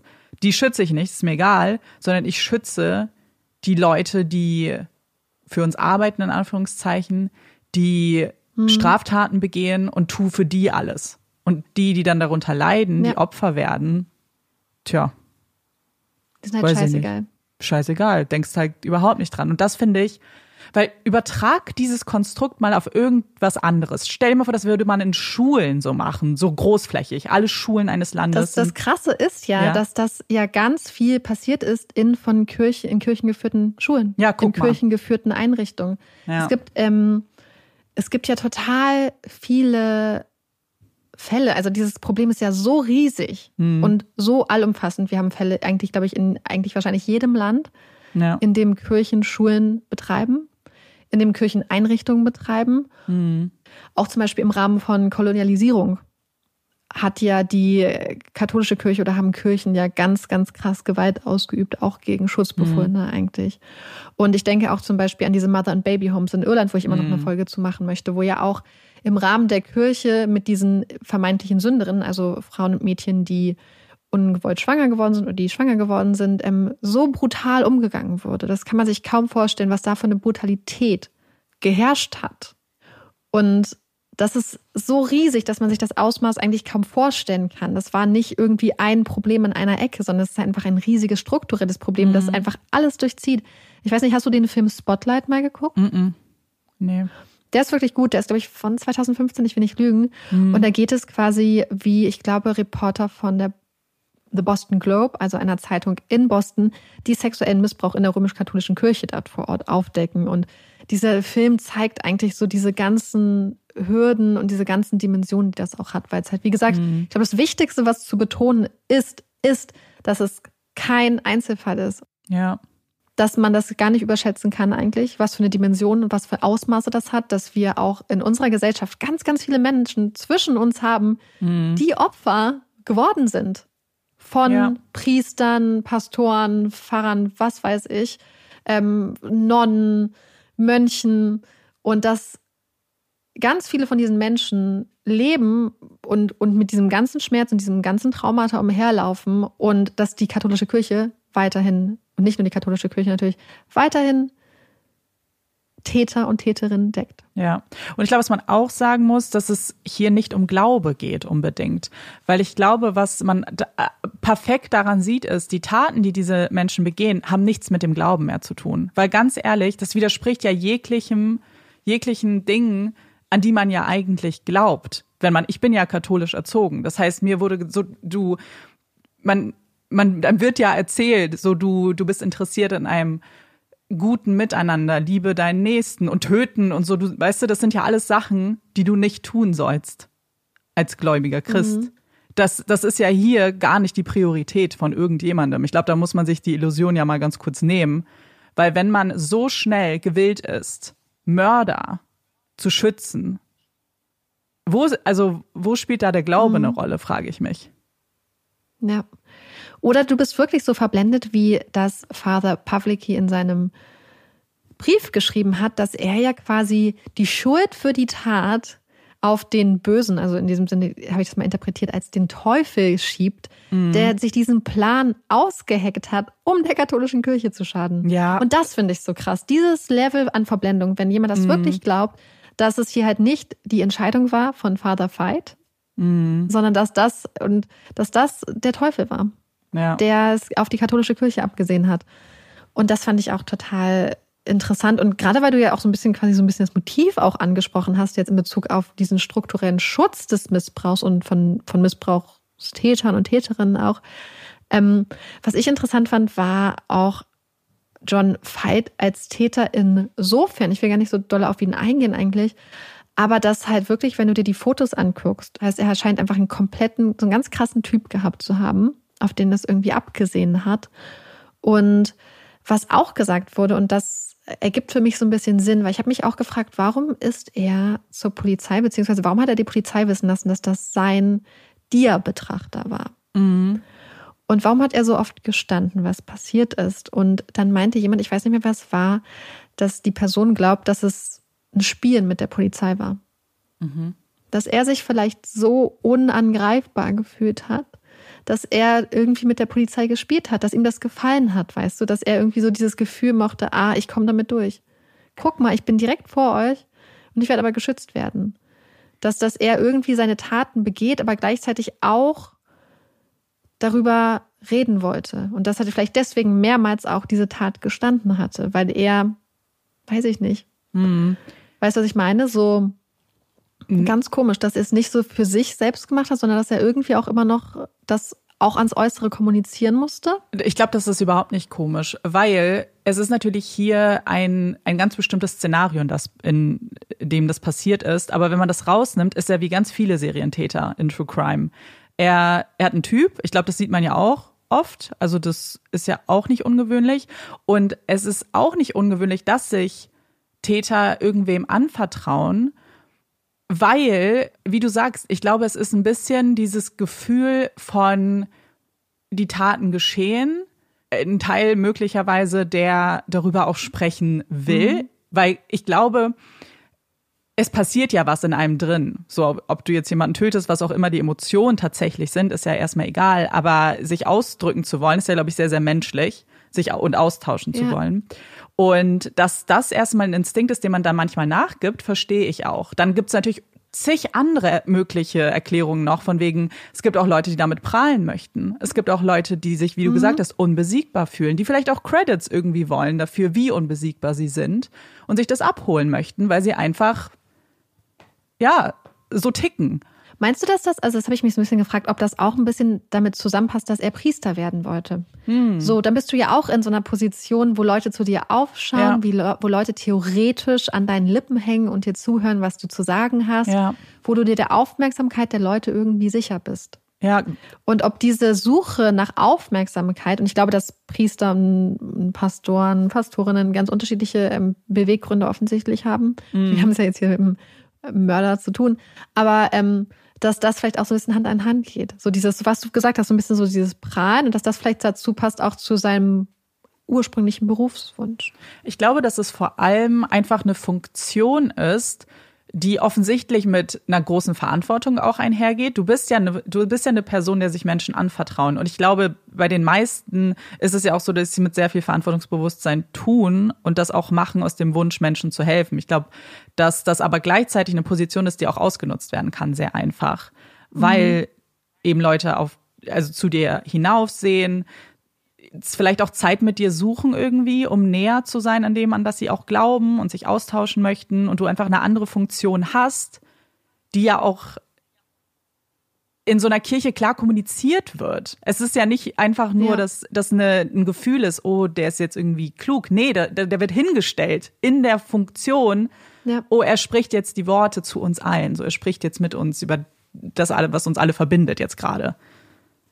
Mhm. Und klar, ich glaube, dass das. Ja, das ist dann, also, und wie du ja schon gesagt hast, das ist ja offensichtlich nicht jeder, der das macht, ist einfach ein Mörder. Aber ich glaube, dass es Rollen in unserer Gesellschaft gibt, grundsätzlich, die vielleicht dann sowas einfach begünstigen, in Anführungszeichen, so, oder Leute vielleicht auch anziehen, die Aufmerksamkeit wollen. Mhm. Ja. Und dass das vielleicht teilweise Hand in Hand geht, weil genau darüber habe ich mich nachgedacht, als ich das alles so ein bisschen versucht habe zu verarbeiten, weil was auch richtig krass war, dieses Gespräch, was Dale Tascheny mit John Feit geführt hat am Telefon, was ja mit aufgenommen wurde. So krass, weil ich habe am Anfang, hatte ich nur quasi so gelesen, was da drin gesagt wurde. Und als ich es mir dann angehört habe, wird sofort klar, wie geistig fit Feit aber auch noch gewesen ist zu diesem Zeitpunkt. Der muss ja da in den 70ern gewesen sein. Und er kriegt diesen Anruf von Dale Tascheny und ist sofort, Dale, bist du noch in Ava, in Missouri? Mm. Und weiß sofort, um wen es geht. Ja. Aber erst in dem Moment, als dann gesagt wird, hey, du hast das doch damals gesagt, sagt er, du, ich bin damals so gebrochen gewesen, ich weiß gar nicht mehr, was ich gesagt habe, aber an all die anderen Sachen und Aspekte und so, da scheint er sehr, sehr klar zu sein. Mhm. Was ich mich gefragt habe, das ist so ein bisschen so eine Auslegungssache, weil das fand ich ganz interessant. Er hat ja immer wieder wortwörtlich gesagt, ich bin nicht der Mann, der Irene getötet hat. Und ich frage mich, ob das seine eigene Art von Coping-Mechanism ist. Mhm. Weil er hat ja gleichzeitig gesagt, er war damals spirituell, emotional und psychisch gebrochen. Und kennst du das manchmal, Leute sagen, da war ich jemand anders, da war ich nicht ich. Das war eine andere Ich, so quasi so ein bisschen, als ob er sich das so vorstellt, dass er damals etwas getan hat, dass er zerbrochen war und dass er sich dann neu zusammengesetzt hat. Aus seiner, so ein bisschen wie so ein Phönix aus der Asche vielleicht. Ja. Und dass er wirklich glaubt, dass er, der jetzige John Feit, nicht der Mann war, der Irene getötet hat, sondern dass das quasi so seine Vergangenheits-Ich war. Oder dass er sich komplett davon emotional abgekapselt hat. Das habe ich mich so ein bisschen gefragt, ob das überhaupt möglich ist. Ich weiß es nicht. Oder ob das ein Verdrängungsmechanismus ist. Nur wegen der Formulierung rein. Deswegen, weißt du, weil ich die so spezifisch fand. Dieses immer, ich war nicht der Mann, der Irene ermordet hat. Naja, es klingt halt entweder so oder es war jemand anders und ich kenne ihn. Und es war ja auch so ein bisschen das Gespräch dann irgendwie. Das dann ja auch, weil die Formulierung ist ja klar, dass die erstmal Fragen fordert und fördert. Weil, okay, du bist nicht der Mann. War es ein anderer Mann? Oder was meinst du damit jetzt genau? So, sag doch einfach, ich war es nicht. Hä? Ja, und deswegen, weißt du so, und dann gleichzeitig dieses mit dem. Es hat einfach bei mir im Kopf irgendwie so Bilder aufgemacht, ob er sich das vielleicht selber so eingeredet hat. Gleichzeitig wirkt er aber auch so eiskalt, finde ich. So in diesem Sinne, dass er nichts zugibt. Und dass er dann auch noch sagt, oh, das tut mir total leid, dass du diese Schmerzen empfindest. Ich werde für dich beten und ich werde dafür beten, dass dieses Kreuz, dieses Leid von deiner Brust und deinem Geist genommen wird. Das fand ich schon echt zynisch. Ja, voll. Also vielleicht auch nicht.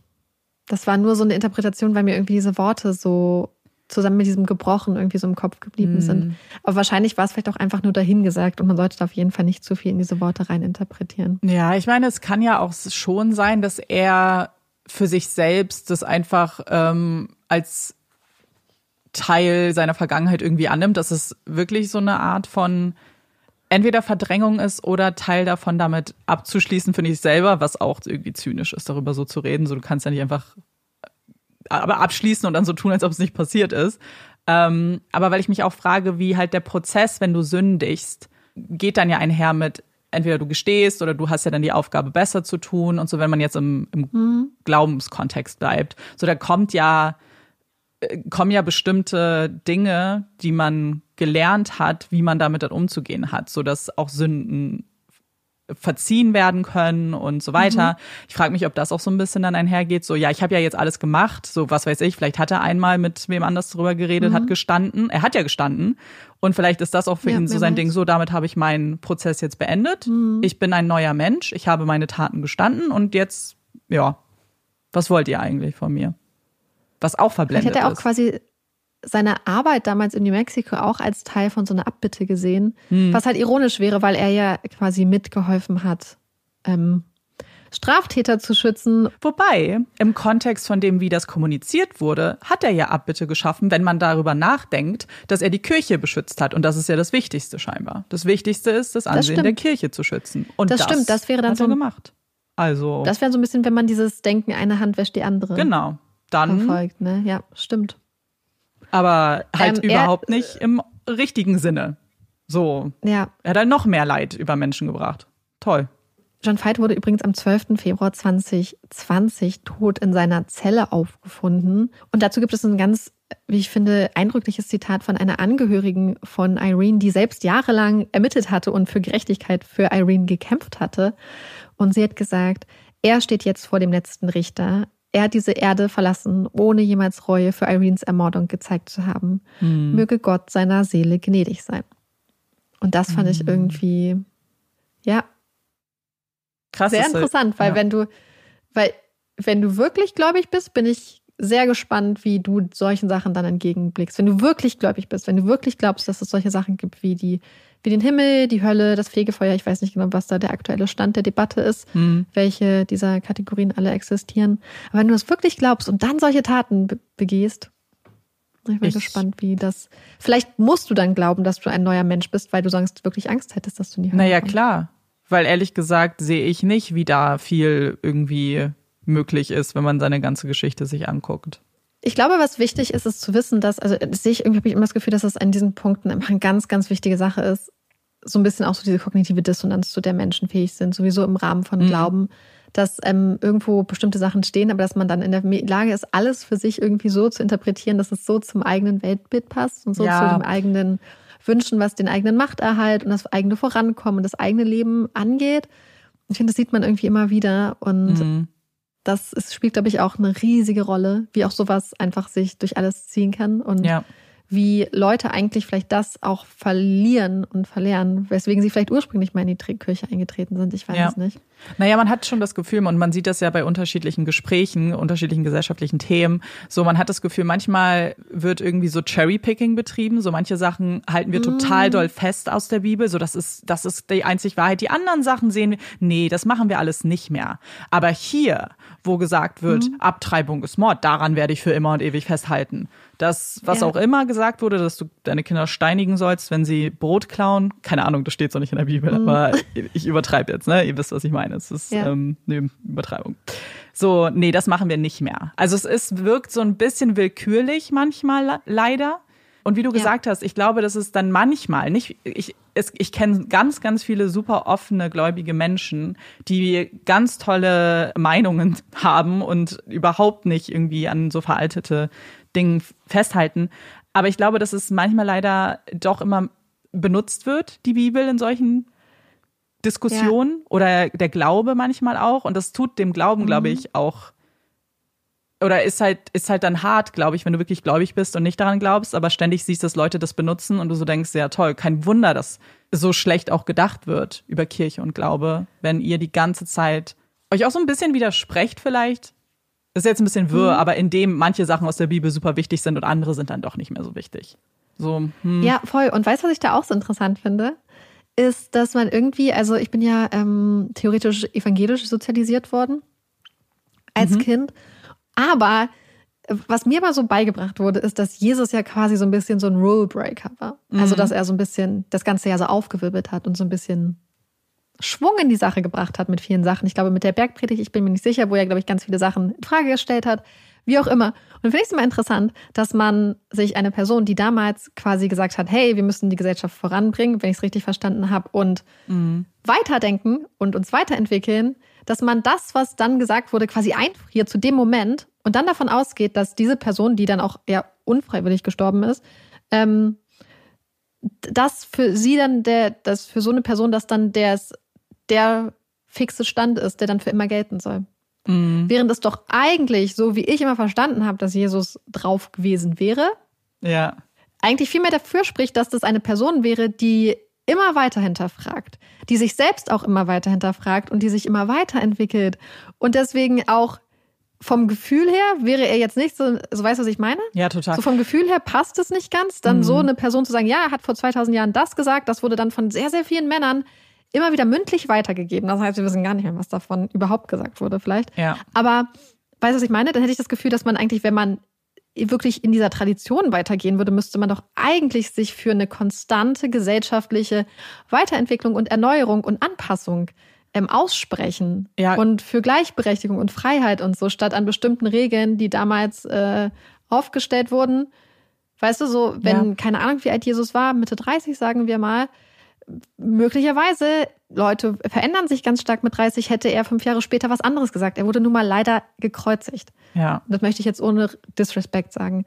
Ich meine nur damit, man unterstellt dieser Person halt einfach, dass er damit halt quasi ausgedacht war. Voll. Und sich alles und fertig war mit seinem Werk.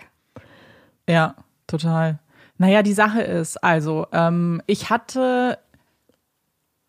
sehr lange war ich aktiv auch in der Kirche. Also ich wurde katholisch erzogen, habe Kommunion gemacht, war Messdienerin, war in kirchlichen Sommercamps, wurde auch gefirmt, später noch. Und wenn ich mich daran erinnere, wie unser Pastor mit uns geredet hat, und ich hätte es nicht so lange gemacht, wenn offensichtlich meine Erfahrungen nicht sehr, sehr gut gewesen wären.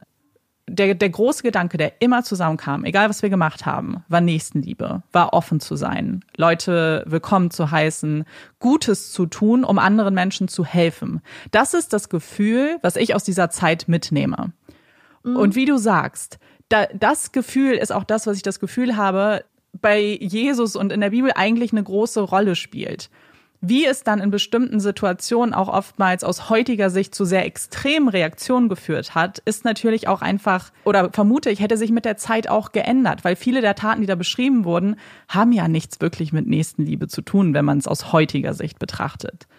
Und deswegen glaube ich auch, dass wenn man, und ich würde davon auch zu 100% ausgehen, dass es jemand gewesen wäre, der sich auch weiterentwickelt hätte, der diese Gefühle so gespürt hat, wie ich es jetzt persönlich denke oder annehme, und gesehen hätte, dass vielleicht vieles davon auch Leid bringt über andere Menschen. Und das zu überdenken. Und deswegen, diese Gefühle sind ja was total Schönes auch im Glauben und sind ja auch das, was uns als Menschen zusammenbringen kann und uns offener macht und toleranter und alles. Schade wird es dann halt, wenn man nicht an diesem Grundkonzept festhält, sondern an diesen Details, die einfach veraltet sind. Ich sag's, wie ich persönlich es sehe. Ja. Anstatt eben an einem Grundgedanken, mit dem man wachsen kann und der sich wahrscheinlich verändern würde. Und das wäre ja auch nur gesund. Entschuldigung, stell dir mal vor, wir würden einfach an allem festhalten, was vor, weiß ich nicht, Hunderten von Jahren irgendwie mal in Stein gemeißelt wurde. Ja, vor 2000 Jahren. Ja, genau. So. Ich bin ja super froh, dass wir als Gesellschaft ständig wachsen. So, ich finde das so wichtig. Mhm. Und ich glaube, dass das hier auch, ja, wie du sagst, vielleicht liegen wir da auch komplett falsch. Aber und ich glaube tatsächlich, dass, was dieses Wachsen angeht, so eine Aufarbeitung von diesen Missbrauchsfällen elementar wichtig ist. Ja. So genau diese Strukturen eigentlich, die genau diesen Punkten entgegenstehen. Mhm. Und irgendwie habe ich das Gefühl, dass es halt einfach ein Thema ist, wo man immer noch viel mehr drüber sprechen muss. Voll. Dass da noch ganz viel im Argen ist, was dringend angegangen werden muss, was dringend aufgearbeitet werden muss, dass da noch Millionen von Menschen sind, die mindestens eine Entschuldigung hören müssen, die Geständnisse hören müssen, die Schadensersatz kriegen müssen, die psychologische Betreuung brauchen, die einfach, glaube ich, auch anerkannt bekommen müssen, was ihnen halt angetan wurde, was für ein System das ist, wie strukturell das ist. Weil es wird natürlich schön gemacht. Da wird ja ganz, ganz viele Sachen gearbeitet. Es gibt ganz viele Organisationen, die sich damit auseinandersetzen. Es gibt ganz viele Bemühungen. Aber es reicht halt nicht. Ich finde, da gibt es so viele Gründe, warum das unverzichtbar ist, das aufzuarbeiten und genau hinzugucken und jeden Fall ganz genau zu betrachten. Wie du gesagt hast, für die, die das Leid erfahren haben, aber auch, damit die Kirche sich auch ändern kann, damit es wieder zu einem Ort wird, in dem Leute sich auch sicher sein können. Weil ich meine, wenn wir den Fall heute anschauen, wie schlimm, dass diese jungen Frauen an einen Ort gegangen sind, von dem sie überzeugt waren, dass das ein sicherer Raum ist, dass das der Raum ist, in dem sie sein können und das glauben können und alle sind verbunden und all die positiven Emotionen, die ich zum Beispiel in der Kirche irgendwie auch gespürt habe. Und das ist nicht die Realität, das war sie nicht für die Frauen, das ist sie für ganz viele andere Menschen nicht gewesen. Das ist doch das, was man aber gesagt hat, was es ist. Hallo, das ist der sichere Raum, wo wir uns alle treffen. Ja, und damit es das aber auch sein kann, und damit man das bereitstellen kann, muss man da halt genau hingucken, sonst passiert es doch immer wieder.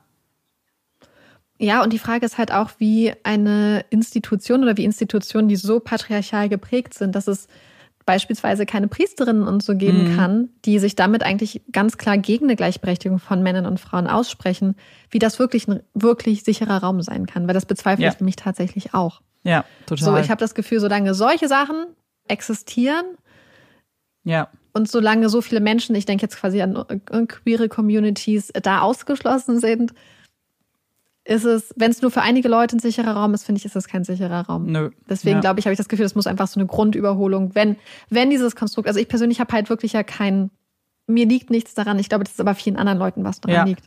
Und dass es für diese Leute halt wichtig wären. Ja, das ist es.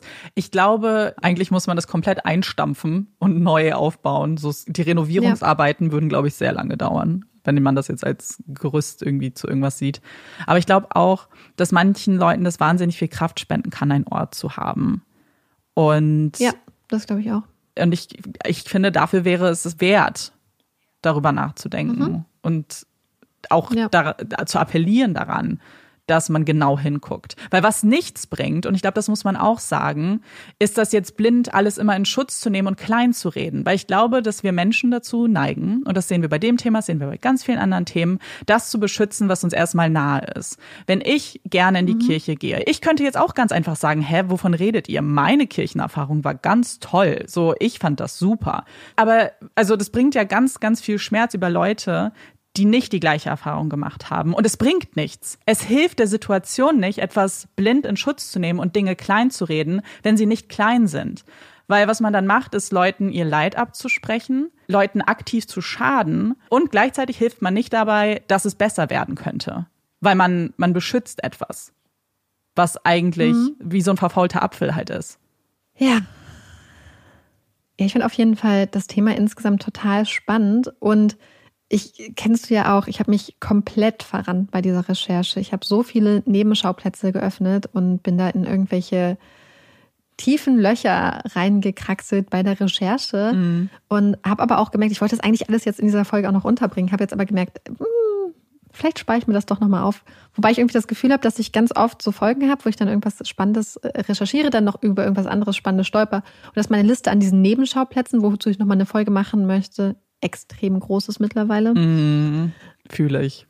Kenne ich auch. Aber das passiert halt manchmal, gerade bei solchen Themen, wo es halt so um strukturelle Probleme gibt. Man hat halt auf einmal auf der einen Seite den Fall Irene Garza, die Geschichte von einer jungen Frau und ihrer Familie und einen Fall, wo einfach unbedingt Gerechtigkeit herrscht und so quasi dieser Individualfall und dann darüber gehen halt dieses strukturelle Problem oder darunter liegend, je nachdem. Und das finde ich immer so interessant, dass wenn man dann halt sich einmal auf dieser individuellen Ebene bewegt und dass manchmal dann auf diesen strukturellen Ebenen irgendwie total viele spannende Aspekte noch sind und auch man dann auch wieder auf andere, ich sag mal Einzelfälle, aber ich sag Individualfälle stößt, die halt keine Einzelfälle sind, sondern aber an einem Schicksal wieder ein anderes Problem dann noch verdeutlichen. Ich glaube, es ist dann auch so wichtig, über das große Ganze zu sprechen, weil man sonst vielleicht den Eindruck hat, ach so, es kommt immer zu einem Prozess und immer bekommen alle dann Gerechtigkeit, die Hinterbliebenen und oder auch die Betroffenen zum Teil. Und wir wissen ja, dass das nicht die Realität ist. Und ich glaube, daran muss man dann immer noch manchmal erinnern, wie groß das Problem ist und wie strukturell. Ja. Und trotzdem sind die einzelnen Geschichten aber ja auch so wichtig. Und ich freue mich sehr für die Betroffenen und Hinterbliebenen. Also ich meine, die haben ja so stark gekämpft. Und es bringt ja niemanden zurück und es hilft nichts. Aber ich glaube, dieser Kampf und dieser Wunsch nach Gerechtigkeit, so sehr man irgendwie von Gerechtigkeit vielleicht sprechen kann überhaupt, aber das Gefühl zu haben, dass man was erreicht hat und für Irene gekämpft hat. Ja. Und wie gesagt, mir hat es total viel Hoffnung gemacht, beziehungsweise wir sehen das jetzt gerade immer wieder auch bei Fällen, die wir schon behandelt haben, die eigentlich Cold Cases waren, dass sich da so viel tut, dass sich das, und es ist halt, glaube ich, eine Hoffnung, die man auch bei Fällen, die wir jetzt behandelt haben, dass Menschen am Ende ihres Lebens zum Beispiel nochmal Gewissensbisse bekommen, dass das Gewissen zu sehr auf diesen Menschen lastet, dass sie sich doch nochmal, wie Dale Tascheny, dann doch nochmal das Richtige tun wollen und sich vielleicht an ihre Grundwerte erinnern und Vergrabenes hochholen. Und das gibt mir so viel Hoffnung für Fälle, die wir behandelt haben, wo man eigentlich Angst hat, dass die Familien und Angehörigen nie eine Antwort kriegen. Aber dass das zusammen mit den ganzen krassen Fortschritten, die in der Wissenschaft gemacht werden und bei den Ermittlungsmethoden, doch eigentlich ganz, ganz viel Hoffnung macht. Dass da noch ganz, ganz viel Fälle aufgelöst werden und vielleicht auch ganz viele Täter und Täterinnen noch zur Verantwortung gezogen werden können. Ja, geht mir auch so. Danke auf jeden Fall, dass du uns den Fall mitgebracht hast. Und damit wir jetzt aber ein bisschen aufatmen können, kommt hier unsere Puppy Break! Yay! Ich bin dran mit der Puppy Break und ich möchte über etwas mit euch sprechen, was uns von Melly zugeschickt wurde. Und zwar hat es wieder mit Papageien zu tun. Nach unserem großen Hit der Papageien-Puppy-Break, dass es Papageien in Deutschland gibt. Wir haben übrigens heute erst wieder ein neues Video bekommen von Papageien. Ja. Und ich Videos? Waren es nicht sogar Videos? Videos, genau, 2. Und was für Geräusche die machen, dass man das Gefühl hat, man ist auf einmal irgendwie in den Tropen und nicht in Deutschland. Und das ist so cool. Schickt es auf jeden Fall weiter, weil ich habe in Berlin noch keinen Papagei gesehen. Vielleicht verirren sie sich nochmal hierher. Aber heute geht es nicht um Papageien allgemein, sondern es geht um einen ganz bestimmten Papagei. Und zwar einen Papagei aus Nordbrasilien, der von der Polizei festgenommen wurde. Möchtest du wissen, was er getan hat, Marieke? Unbedingt. Ja, ich glaube, ihr auch. Und zwar war es ein ganz normaler Tag für die Polizei. Auf ihrem Plan stand eine Razzia an. Man hat nämlich vermutet, dass in diesem Gebäude Drogenhandel betrieben wird. Und als die Polizei zu diesem Haus gekommen ist, sahen sie, wie da ein Papagei sitzt und auf einmal, als er sie gesehen hat, angefangen hat zu schreien. Er hat immer wieder gesagt, übersetzt, Mom, the police. Immer wieder. Und die Polizei war da ein bisschen skeptisch. Sie hatten das Gefühl, okay, der Papagei wurde darauf abgerichtet, vielleicht die Täter oder Täterin zu warnen, wenn da Polizei kommt.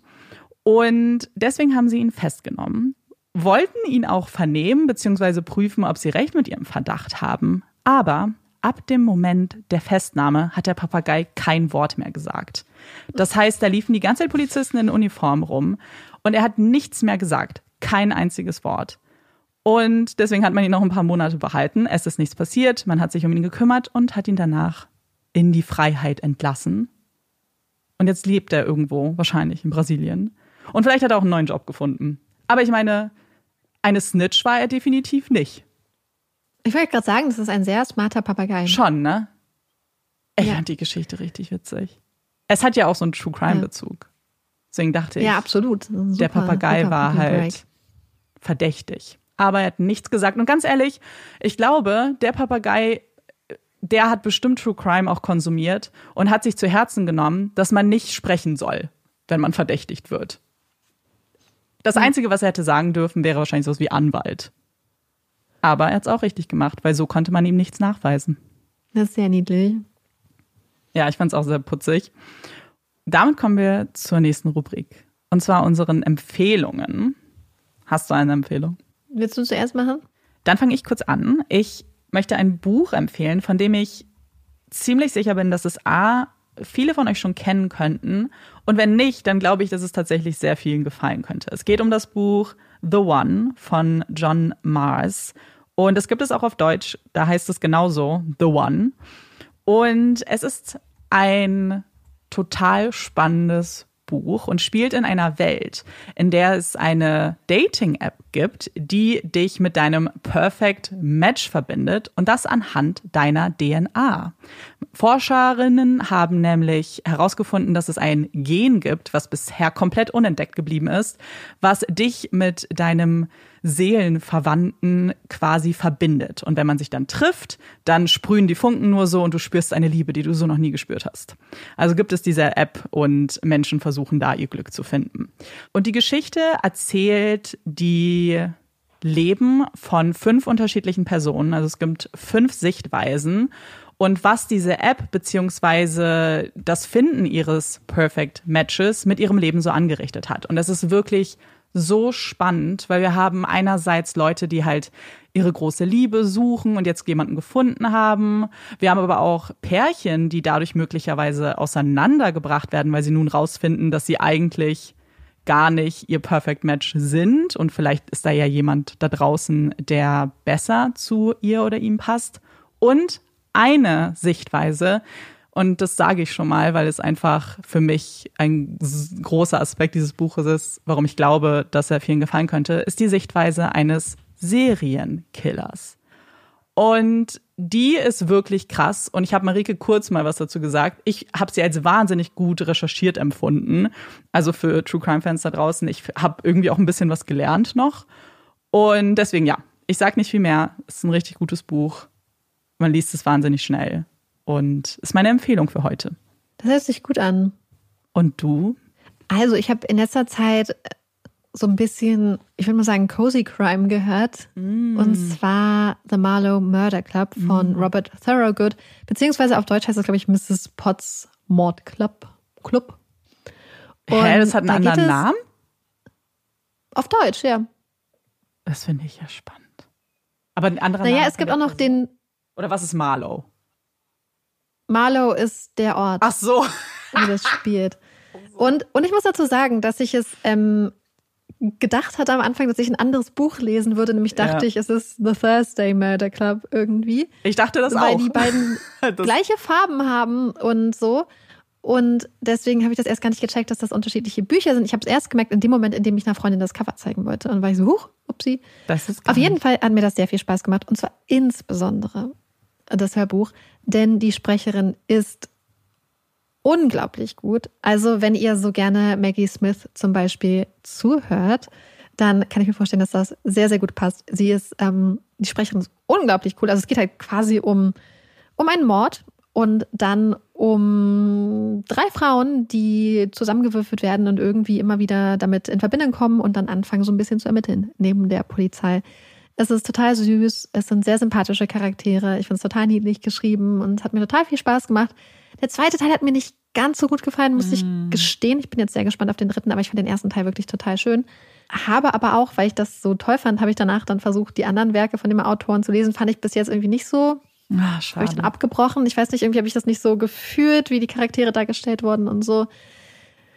Ja, aber wie gesagt, das kann ich empfehlen, wenn ihr so ein bisschen leichte Unterhaltung haben möchtet. Mit so ein bisschen englischen Vibes, cozy.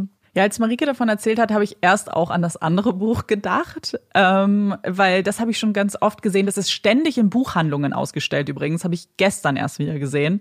Und hat mich auch sehr interessiert. Aber ich finde, das klingt auch ganz gut, weil Cozy Mystery ist so ein, ich nenne es mal Genre, was ich noch gar nicht für mich so erschlossen habe, aber ich habe auch ein paar hier und ich glaube, ich muss da mal reintauchen, weil ich glaube, gerade vielleicht für den Sommer, wenn man mehr so fluffy Reads haben möchte, ist es vielleicht eine gute Sache. Es ist sehr fluffy. Was ich mich gefragt habe, muss ich ganz ehrlich gestehen, ob wenn ich es nicht als Hörbuch, also ich finde, der Vorteil bei Hörbüchern ist manchmal, dass also hier einfach die Sprecherin unglaublich gut, bringt da unglaublich viel Variation rein. Ich frage mich, ob es mich so sehr gecatcht hätte, wenn ich es nur gelesen hätte, muss ich gestehen. Weil ich finde, beim Gehen ist man ja so komplett drauf fokussiert dann irgendwie. Das hilft mir immer, mich auf Sachen manchmal auch zu konzentrieren. Ja. Aber es war so cozy und ich finde es perfekt so für so eine Gassi-G-Runde und so. Ja. Und ich habe Amanda erzählt, dass es eine Stelle in dem Buch gab, die fand ich ganz witzig, wo man einmal gehört hat, wo sie was gesagt hat und dann nochmal. Also das hat man ja eigentlich bei Hörbüchern nicht. Das heißt, da wurde einfach ein kleiner Versprecher drin gelassen. Und ich fand das so toll und ich habe mich so gefreut. Und ich habe es, glaube ich, dir direkt erzählt, weil ich das einfach so süß fand, wie sie das gemacht hat. Ich finde das auch niedlich. Ich finde, das kann man ruhig auch ab und, also nicht offensichtlich das ganze Buch über, cute. Aber so manchmal finde ich es schon süß irgendwie. Ja, ich fand es sehr niedlich. Und, weißt du, woran mich das auch erinnert? Gerade wo wir jetzt ja irgendwie Yellowface beide genossen haben, uns ein bisschen diesen Blick vielleicht in diese Buchbranche. Ist dir mal aufgefallen, beziehungsweise ist euch mal aufgefallen, dass es voll oft, wenn ein Buch gut funktioniert, dass danach dann Bücher mit einem ganz ähnlichen Titel und einem ganz ähnlichen Cover rauskommen? Ja. Zum Beispiel ist mir das aufgefallen, es gibt doch Normal People von Sally Rooney. Sally Rooney, genau. Und dann gibt es zum Beispiel, und das ist ja so gelblich, glaube ich, wenn ich mich recht, oder das ist das rote. Ich bin mir nicht mehr sicher. Doch, ich glaube. Welches? Das ist das rote. Ich glaube, es ist das, wie auch immer, Cover ändern sich ja. Und dann gibt es aber auch zum Beispiel Ordinary People, was auch ein gelbes Cover oder so ähnlich vom Style ist. Und mir ist das irgendwann mal aufgefallen. Ich glaube, das Gleiche ist passiert mit Marlowe Murder Club und Thursday Murder Club, dass da einfach ein Bestseller ist und dass danach dann Bücher rausgebracht werden, wo man sagt, hey, das sieht so ähnlich aus. Wir machen einfach mal den Stil vom Cover gleich und wir machen mal die Überschrift gleich. Und dann werden die Leute ja schon kaufen. Das ist natürlich auch. Oder das, was wir jetzt gedacht haben, man denkt, vielleicht verwechseln die Leute das auch. Vielleicht denken die, das ist das und dann greifen die danach. Also marketingtechnisch vielleicht gar nicht so dumm, weil wir haben es verwechselt. Ich glaube, dass das marketingtechnisch total smart ist. Gerade, kennst du das, wenn man ein Buch gelesen hat und dann greift man ja oft auch nach Sachen, die vom Cover her ähnlich aussehen. Und ich glaube, das symbolisiert, ohne dass du irgendwas liest oder den Klappentext liest, ey, das ist das gleiche Buch quasi. So. Voll. Aber es ist mir neulich so aufgefallen, beziehungsweise schon vor längerer Zeit. Und ich weiß immer noch nicht, was ich davon halte. Weil es irgendwie auch so ein bisschen... Ich würde mich, glaube ich, als Autorin, die das zweite Buch, also das Buch, was zeitlich danach kommt, wenn mein Verlag dann sagen würde, hey, wir machen das Cover so, wir machen dies und so, würde ich mich schon so ein bisschen verarscht fühlen. In dem Sinne, dass die Leute denken, ich bin Copycat. Voll. Würde ich auch denken. Ich glaube, ich glaube auch, dass das viele denken und dann wahrscheinlich ist es so ein innerer Kampf zwischen, naja, willst du mit deinem Buch auch Geld verdienen? So, wir müssen, das ist jetzt ein Business hier, ne? Das ist hier auch Marketing. Oder geht's dir jetzt darum halt, oh, ich möchte jetzt besonders kreativ sein. Und ich glaube, da ist ein Struggle und ich kann mir auch vorstellen, dass viele dann vielleicht auch sagen, nee, mache ich nicht. Mir ist das egal. Ich will, dass mein Buch für mich spricht. Aber ich glaube, in einer Branche wie der Buchwelt ist es wahrscheinlich wahnsinnig hart, da irgendwie rauszustechen. Ist es auch. Leute verdienen ja unglaublich wenig Geld. Wenn die Verlage dich nicht gerade krass pushen, dann, das ist ja auch, ich finde, das wird in Yellowface auch total gut dargestellt. Ne? Und das ist einfach super krass für Autoren und Autorinnen. Und ich glaube, die meisten Leute wissen das gar nicht. Ja. Deswegen verstehe ich auch jeden Autor und jede Autorin. Ich meine nur so vom emotionalen Gefühl, weil ich mich manchmal frage, ob du dann das Gefühl hast, dass dein Buch nicht mehr so als eigenständiges Werk halt wirklich, wie du gesagt hast, wahrscheinlich der konstante Struggle zwischen, hey, ich würde vielleicht doch gerne Geld verdienen und die Leute sagen, dass es so besser funktioniert und ich möchte aber künstlerische Integrität und mein Alleinstellungsmerkmal. Mein Buch ist was Besonderes. Ja, total. Ja. Ich glaube, das ist es. Ich glaube, dass das auch niemandem leicht fällt, ehrlich gesagt. Und ich kann mir auch partout nicht vorstellen, dass irgendeine Autorin, ein Autor sagt, haha, ich kopiere das jetzt alles voll mit Absicht, den Look und so. Da glaube ich keine Sekunde dran. Ich glaube, dass das andere Leute sind, die einfach Strategien entwickeln, die den Markt beobachten. Und deren Aufgabe genau das ist, zu gucken, was wird jetzt funktionieren. Hey, der hat funktioniert. Jetzt, genau, entscheid dich jetzt dafür. Wobei, ich glaube, wir haben da neues drüber geredet. Ich glaube, es gibt auch schon Menschen, die bewusst zum Beispiel Tropes und Geschichten und Konstellationen aus anderen Büchern nehmen und das nachmachen. Aber ja, das stimmt. Die offensichtlich. Das stimmt, da haben wir auch gestern drüber geredet. Fällt mir gerade ein. Ja, und dann reagieren die Leute nicht so gut darauf, kann ich euch aus meiner Recherche sagen. Das ist eigentlich eine ganz gute Überleitung, worüber wir nämlich gestern geredet haben, ist der Grund für meinen Hot Cold Take. Und zwar, ich werde ihn jetzt als Cold Take formulieren, also ich vermute, dass es den meisten so geht. Ich benutze das jetzt eher als Plattform, als Kummerkasten jetzt gerade. Ihr alle da draußen seid jetzt mein Kummerkasten, weil mein Cold Take ist, gibt es eigentlich was Schlimmeres, und ich sage das jetzt übertrieben, es gibt schlimmere Dinge offensichtlich, aber als einen Book-Hangover. Ich erkläre kurz, was damit gemeint ist. Es ist das Gefühl, wenn man ein Buch, beziehungsweise vielleicht sogar möglicherweise eine Buchserie beendet hat und das Gefühl hat, man hat gerade Menschen verloren. Weil, um ehrlich zu sein, fühlt es sich gerade an wie nach einer Trennung. Total so, mein Herz wurde rausgerissen und ich spüre eine totale Leere in mir jetzt gerade. Und ich habe heute gegoogelt, Marieke, was macht man dagegen? Und es gibt richtig viele Leute, die dazu so richtige Guides schreiben. So, wie schaffe ich das? Und dann haben Leute geschrieben, dass sie zum Teil 3 Monate Book-Hangover hatten. Ich kann das nicht. Ja. Ich kann das nicht 3 Monate machen. Dann sterbe ich. Vielleicht nicht. Ich habe vor 2 Tagen Crooked Kingdom beendet. Und ich habe Marieke erstmal voll geheult die ganze Zeit. Weil ich könnte jetzt auch immer noch heulen. Nicht, was in dem Buch passiert ist, das ist kein Spoiler, sondern nur der Gedanke, dass ich nichts mehr darüber lesen kann. Ganz kurzer Hinweis, Crooked Kingdom ist der 2. Band um die Six of Crows von Lee Bardugo, deren Bücherreihe um Shadow and Bones ja gerade bei Netflix auch läuft. Ja, ja. Nur zur Einordnung. Für alle, die keine Ahnung haben, warum ich gerade einen emotionalen Ausbruch habe. Weil die Sache ist, bei mir ist es auch weniger, weil manche haben geschrieben, oh, ich kann nichts mehr über die aus der Welt erfahren. Das stimmt ja faktisch nicht. Ich kann ja theoretisch Shadow and Bone lesen, dann bin ich ja noch in der gleichen Welt und ich könnte auch die Serie gucken. Vor der Serie habe ich jetzt natürlich ein bisschen Angst nach Mariekes vorvorletztem, irgendwann Hot Take. Ja, irgendwann. Aber es geht darum, dass ich genau an dem Punkt, wo die Geschichte geendet hat, nicht mehr weiterlesen kann. Weil selbst wenn ich die Serie gucke, ich werde ja nicht das kriegen, was da passiert ist. Es sind ja schon andere Menschen, ehrlich gesagt, was ich so vermittelt bekommen habe bis jetzt. Mhm. Und das ist wirklich ich weiß nicht, was ich machen soll. Was macht ihr, wenn ihr das habt? Weil die Tipps, die mir da gegeben wurden im Internet, waren nicht so hilfreich gerade. Ja, ich war sehr happy, als Amanda mir das geschrieben hatte, weil ich hatte sehr, sehr, sehr, sehr, sehr, sehr große Angst, dass sie die Bücher nicht so feiern wird wie ich.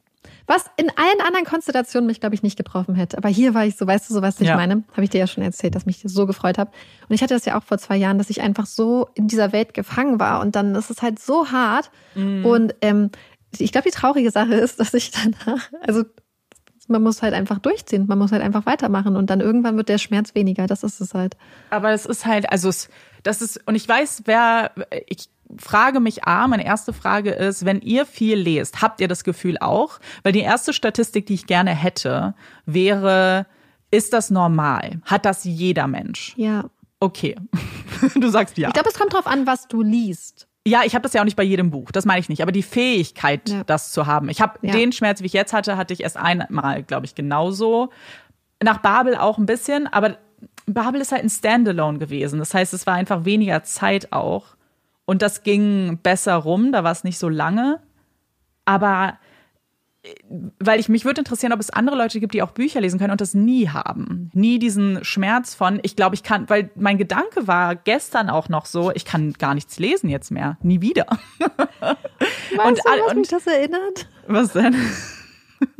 Weißt du, wie man das, glaube ich, ganz krass reduzieren kann vom Gefühl her? Wie? Wir haben ja letzte Woche drüber geredet.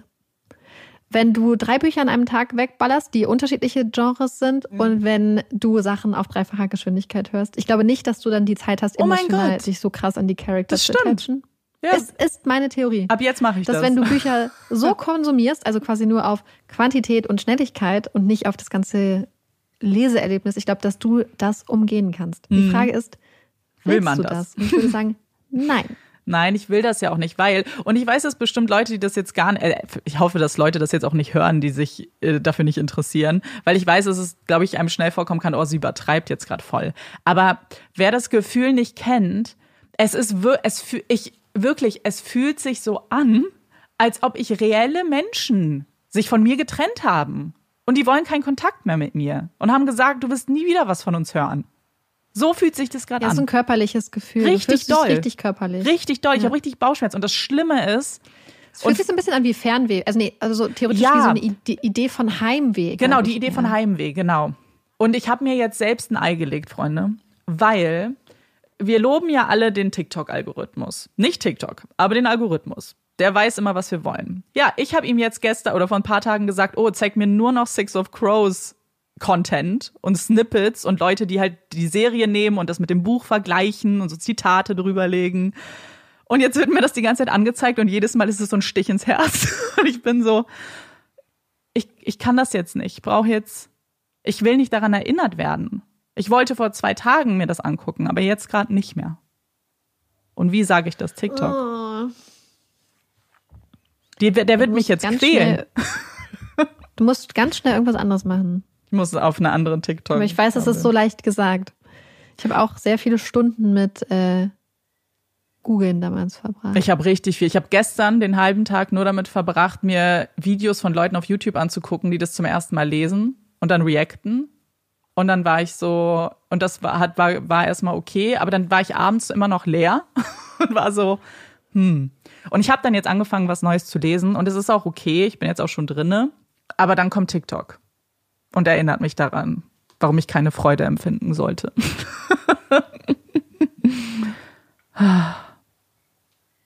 Das war jetzt viel für euch alle da draußen. Das war very intense. Very intense. Aber ja, aber ich fühle das, weil die Gefühle sind auch intens und ich finde... Es ist sehr intens, ich übertreibe nicht. Ja, I know. Hast du einen Hot Cold Take? Ich glaube, ich lasse das jetzt so stehen, was du gesagt hast, weil ich möchte unbedingt, dass ihr uns dazu schreibt. Ja, das heißt, ich werde da jetzt nicht mit meinem Hot Take, glaube ich. Ich glaube tatsächlich, dass ich vielleicht einen Hot Take habe. Da reingrätschen, sondern mir den für nächste Woche aufsparen. Erinnere mich daran. Okay. Dass ich einen hatte. Okay. Und das so, weil es mich wirklich interessieren würde, was ihr auch sagt. Und ihr könnt uns ja insofern weiterhelfen, indem ihr uns auch nochmal sagt, ich weiß nicht, ob wir das damals auch gefragt haben, welche Bücher man stattdessen am besten lesen sollte, die einem ein ähnliches Gefühl geben. Bitte, bitte alle eure Recommendations, aber dann braucht sie vielleicht gerade ganz, ganz dringend. Ja. Und wie es euch geht mit Book Hangover. Was macht ihr? Wie geht ihr damit um? Was war euer schlimmster Book Hangover? Weil vielleicht, wenn jetzt zum Beispiel alle schreibt, hey, die Serie hat mich so schlimm, hatte ich so einen schlimmen Book Hangover, vielleicht ist das ja auch eine gute Sache, die wir bald lesen sollten. Ja, wobei ich dann richtig Angst hätte, weil wenn Leute schon reinkommen mit, oh mein Gott, das war mein schlimmster Book Hangover. Aber ich muss kurz was sagen. Ich glaube, ich habe mir den Book Hangover auch schlimmer gemacht, persönlich. Also ich habe vielleicht einen Tipp. Vielleicht. Weil mein anderer Book Hangover war weniger lang, weil ich sehr bewusst das letzte Buch, also das war bei der Illumine-Files-Reihe, und ich habe mir dieses letzte Buch richtig aufgespart. Ich habe richtig gewartet und habe auch so darauf gewartet, das ist jetzt der richtige Moment, ich lese das jetzt. Ich bin sehr bewusst darin, dass jede Seite die letzte Seite ist, die ich in dieser Welt lesen werde. Und das habe ich bei Crooked Kingdom nicht gemacht. Ich bin da so reingestolpert, habe das auch super lange verteilt immer gelesen, so ein bisschen. Und mich hat es erst mit... Deswegen dachte ich, dass du es nicht mochtest, weil, oh mein Gott. Nee, ich war Amanda hat das immer so gehabt und dachte ich so, oh Gott. So lange, ne? Ja, weil du hast es, ich habe es immer wieder mal gesehen und du hast immer gesagt, ja, ich mache das gerade und hattest du irgendwie so nebenbei so viele andere, so Yellowface und so weiter, alles dazwischen, und dachte ich immer so. Na, das Problem war, ich hatte das sogar mit nach Japan genommen. In Japan habe ich halt kein physisches Buch gelesen. Ich habe 3 Bücher mit nach Japan genommen, habe kein einziges davon gelesen. Das war auch so dumm einfach, weil ich alles auf dem Handy gelesen habe, weil es einfach nicht praktisch war. Und dann habe ich es halt vergessen, dass ich das, weil ich es irgendwo in der Ecke geschmissen habe nach Japan, wie alle anderen Bücher, die ich in diesem Koffer hatte. Und dann ist mir das halt dann nach Yellowface, dachte ich so, ah ja, okay, mach da weiter, weil ich hatte schon irgendwie 150 Seiten gelesen und war schon so, okay, vielleicht solltest du es einfach mal beenden. Aber das war, glaube ich, das Problem, weil ich bin nicht mit diesem Gefühl reingegangen, ah, du liest jetzt gerade das letzte Buch, das ist so genieß jetzt jede Seite davon, sondern mich hat das mit der letzten Seite erst, kam die Erkenntnis und ich war so, oh mein Gott, was hast du getan? Ja, das ist was, worauf ich in letzter Zeit mehr versucht habe zu achten, dass ich bei den Büchern, die ich gelesen habe, irgendwie mehr versucht habe, mir bewusst zu machen, so dieses Buch ist, wenn du diese Seite jetzt liest, vorbei. Ja. Und dann hast du erstmal wahrscheinlich für ein Jahr nichts mehr von der Autorin. Das hatte ich neues wieder mit einem Buch, was ich gelesen habe, was mir richtig gut gefallen hat. Und da war ich auch, da musste ich mir dann sagen, so, wenn du das ist jetzt. Und dann habe ich überlegt, ob ich wieder ein altes von ihr nochmal lese. Ja. Und bei einem anderen war das aber auch so, dass ich gelesen hatte und war so, und das hat mich zum Beispiel auf der letzten Seite dann. Manchmal kennst du das, wenn Leute Bücher einem aber auch manchmal so sind, dass sie einem auf der letzten Seite nochmal so einen richtigen Stich versetzen und man dann so denkt so, oh nee, heul. Das hatte ich neulich mit einem anderen Buch, was dir, glaube ich, auch gefallen war. Vielleicht muss ich dir das einmal empfehlen. Das war sehr sad. Das ist ja, ich gehe ja gerne durch Emotionen, muss ich sagen. Und ich liebe auch, also finde das auch total gut und ich mag auch, dass Bücher sowas mit mir machen können, weil ich das halt, ich finde es erstmal wahnsinnig beeindruckend. Das sind halt nur Buchstaben auf einem Papier, ne? Und die bringen mich zum Heulen, so wie heftig, wie talentiert irgendwie, dass Leute das so machen können. Deswegen mag ich Gefühl, ich mag ja das dann auch durchzuleben. Aber schlimm ist es halt, wenn es dann noch nach dem Buch weitergeht. Weil das kann ich ja nicht mehr kontrollieren. Was mache ich denn jetzt? So, weißt du, es ist halt, jetzt ist es auch in meiner realen Welt. Ich leide jetzt nicht nur in dieser fiktiven Welt, das hat sie mich jetzt eingeholt. Aber ich glaube, was wir auf jeden Fall feiern sollten, ist die Tatsache, dass du jetzt die ganze Welt von Fantasy eröffnet hast. Zumindest erstmal so Low Fantasy oder wie das heißt. Das ist ja schon mal ein Gewinn. Ja, jetzt habe ich viele, viele Möglichkeiten theoretisch. Und es ist ja auch oft, also vor allem man denkt dann ja immer so, ich werde nie wieder sowas lesen und alles ist immer dann Scheiße danach. Und das stimmt ja nicht. So, man findet dann ja immer was, was dann wieder dich in den nächsten Book-Over bringt.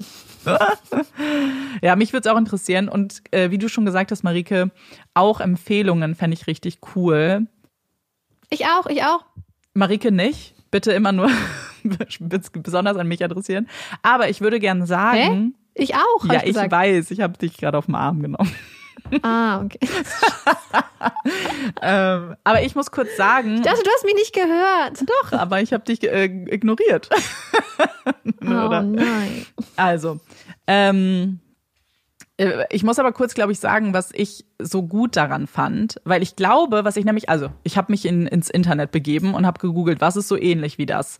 Und dann werden auch Sachen genommen, von denen ich weiß, dass es, glaube ich, gar nicht so in die Richtung geht, aber Fantasy ist zum Beispiel. Und dann werden einfach ganz viel Fantasy empfohlen. Und ich muss sagen, was ich an Six of Crows und Crooked Kingdom so gut fand, ist nicht unbedingt der Fantasy-Aspekt. Ich fand's cool und ich finde die Welt mega cool, aber ich mochte dieses Found Family und die Charaktere waren einfach mega witzig und cool und alle hatten eine perfekte Backstory und der Heist, so dieses Planen von einem riesigen Raubzug und die Pläne sind halt so crazy, dass du selbst und was ich geliebt habe, ist das Gefühl von ich als Leserin wusste immer nur so 10% des Plans und dann irgendwann kam so, ach ja und das und das und das und das mag ich total gerne. Weil ich denke ja immer mit bei Büchern. Ja. Und ich bin so froh und ich entspannt es sehr, wenn ich weiß, du brauchst sowieso nicht mitdenken. Du weißt sowieso nicht, was hier abgeht. Das entspannt mich sehr. Das waren die Sachen, die ich geliebt habe. Also, wenn ihr Empfehlungen habt, die auch sowas vielleicht machen und nicht unbedingt Fantasy sind, aber auch möglich, also Fantasy wäre auch okay, dann würde ich mich freuen. Damit beenden wir die Folge. Ich bin sehr gespannt, was Marieke aus diesem letzten Teil rausschneidet. Nichts. Das ist alles drinne. Wirrwarr an Worten. Einfach so, weißt du, so, haha, viel Spaß, Leute. Hört euch das. Naja, also was ich jetzt mich gerade gedacht habe, ich habe da gerade kurz schon dran gedacht, ich habe gedacht, wer schon 3 Minuten über Six of Crows hört. Stimmt. Da sind wahrscheinlich alle, die sich nicht dafür interessieren, vielleicht schon weg. Deswegen lasse ich das einfach so. Ich will ein Experiment machen. Wer bis hierhin gehört hat oder bis diesen ganzen, wer sich alles zu Six of Crows durchgehört hat, macht jetzt einen Raben bitte in die Kommentare. Ja! Gibt es einen Raben? Ja, bitte. Sollten wir kurz kontrollieren, ob es ein Raben-Emoji gibt? Bestimmt, oder? Ich schau mal kurz. Ich habe kein Handy. Ja, warte, ich guck mal. Ich glaube schon. Ich wäre verdammt enttäuscht, wenn nicht. Ja, gibt es. Ein schwarzer Rabe. Perfekt, also. Wir haben gerade nachgeguckt, es gibt ihn, also kommentiert es mal, dann wissen wir nämlich, wer sich das jetzt hier alles angehört hat. Und ihr kriegt alle ein Bienchen. Hat man das früher gesagt? Ein Sternchen? Bienchen? Was? Sternchen, glaube ich, ja. Ein Sternchen. Ja, super. Na dann. Hätten wir das auch geklärt. Und damit beenden wir die Folge jetzt aber. Wir hoffen, euch hat sie gefallen. Wir würden uns total freuen, wenn ihr uns beim nächsten Mal auch wieder zuhört. Ich bin Amanda. Ich bin Marieke. Und das war Papi's and Crime. Tschüss.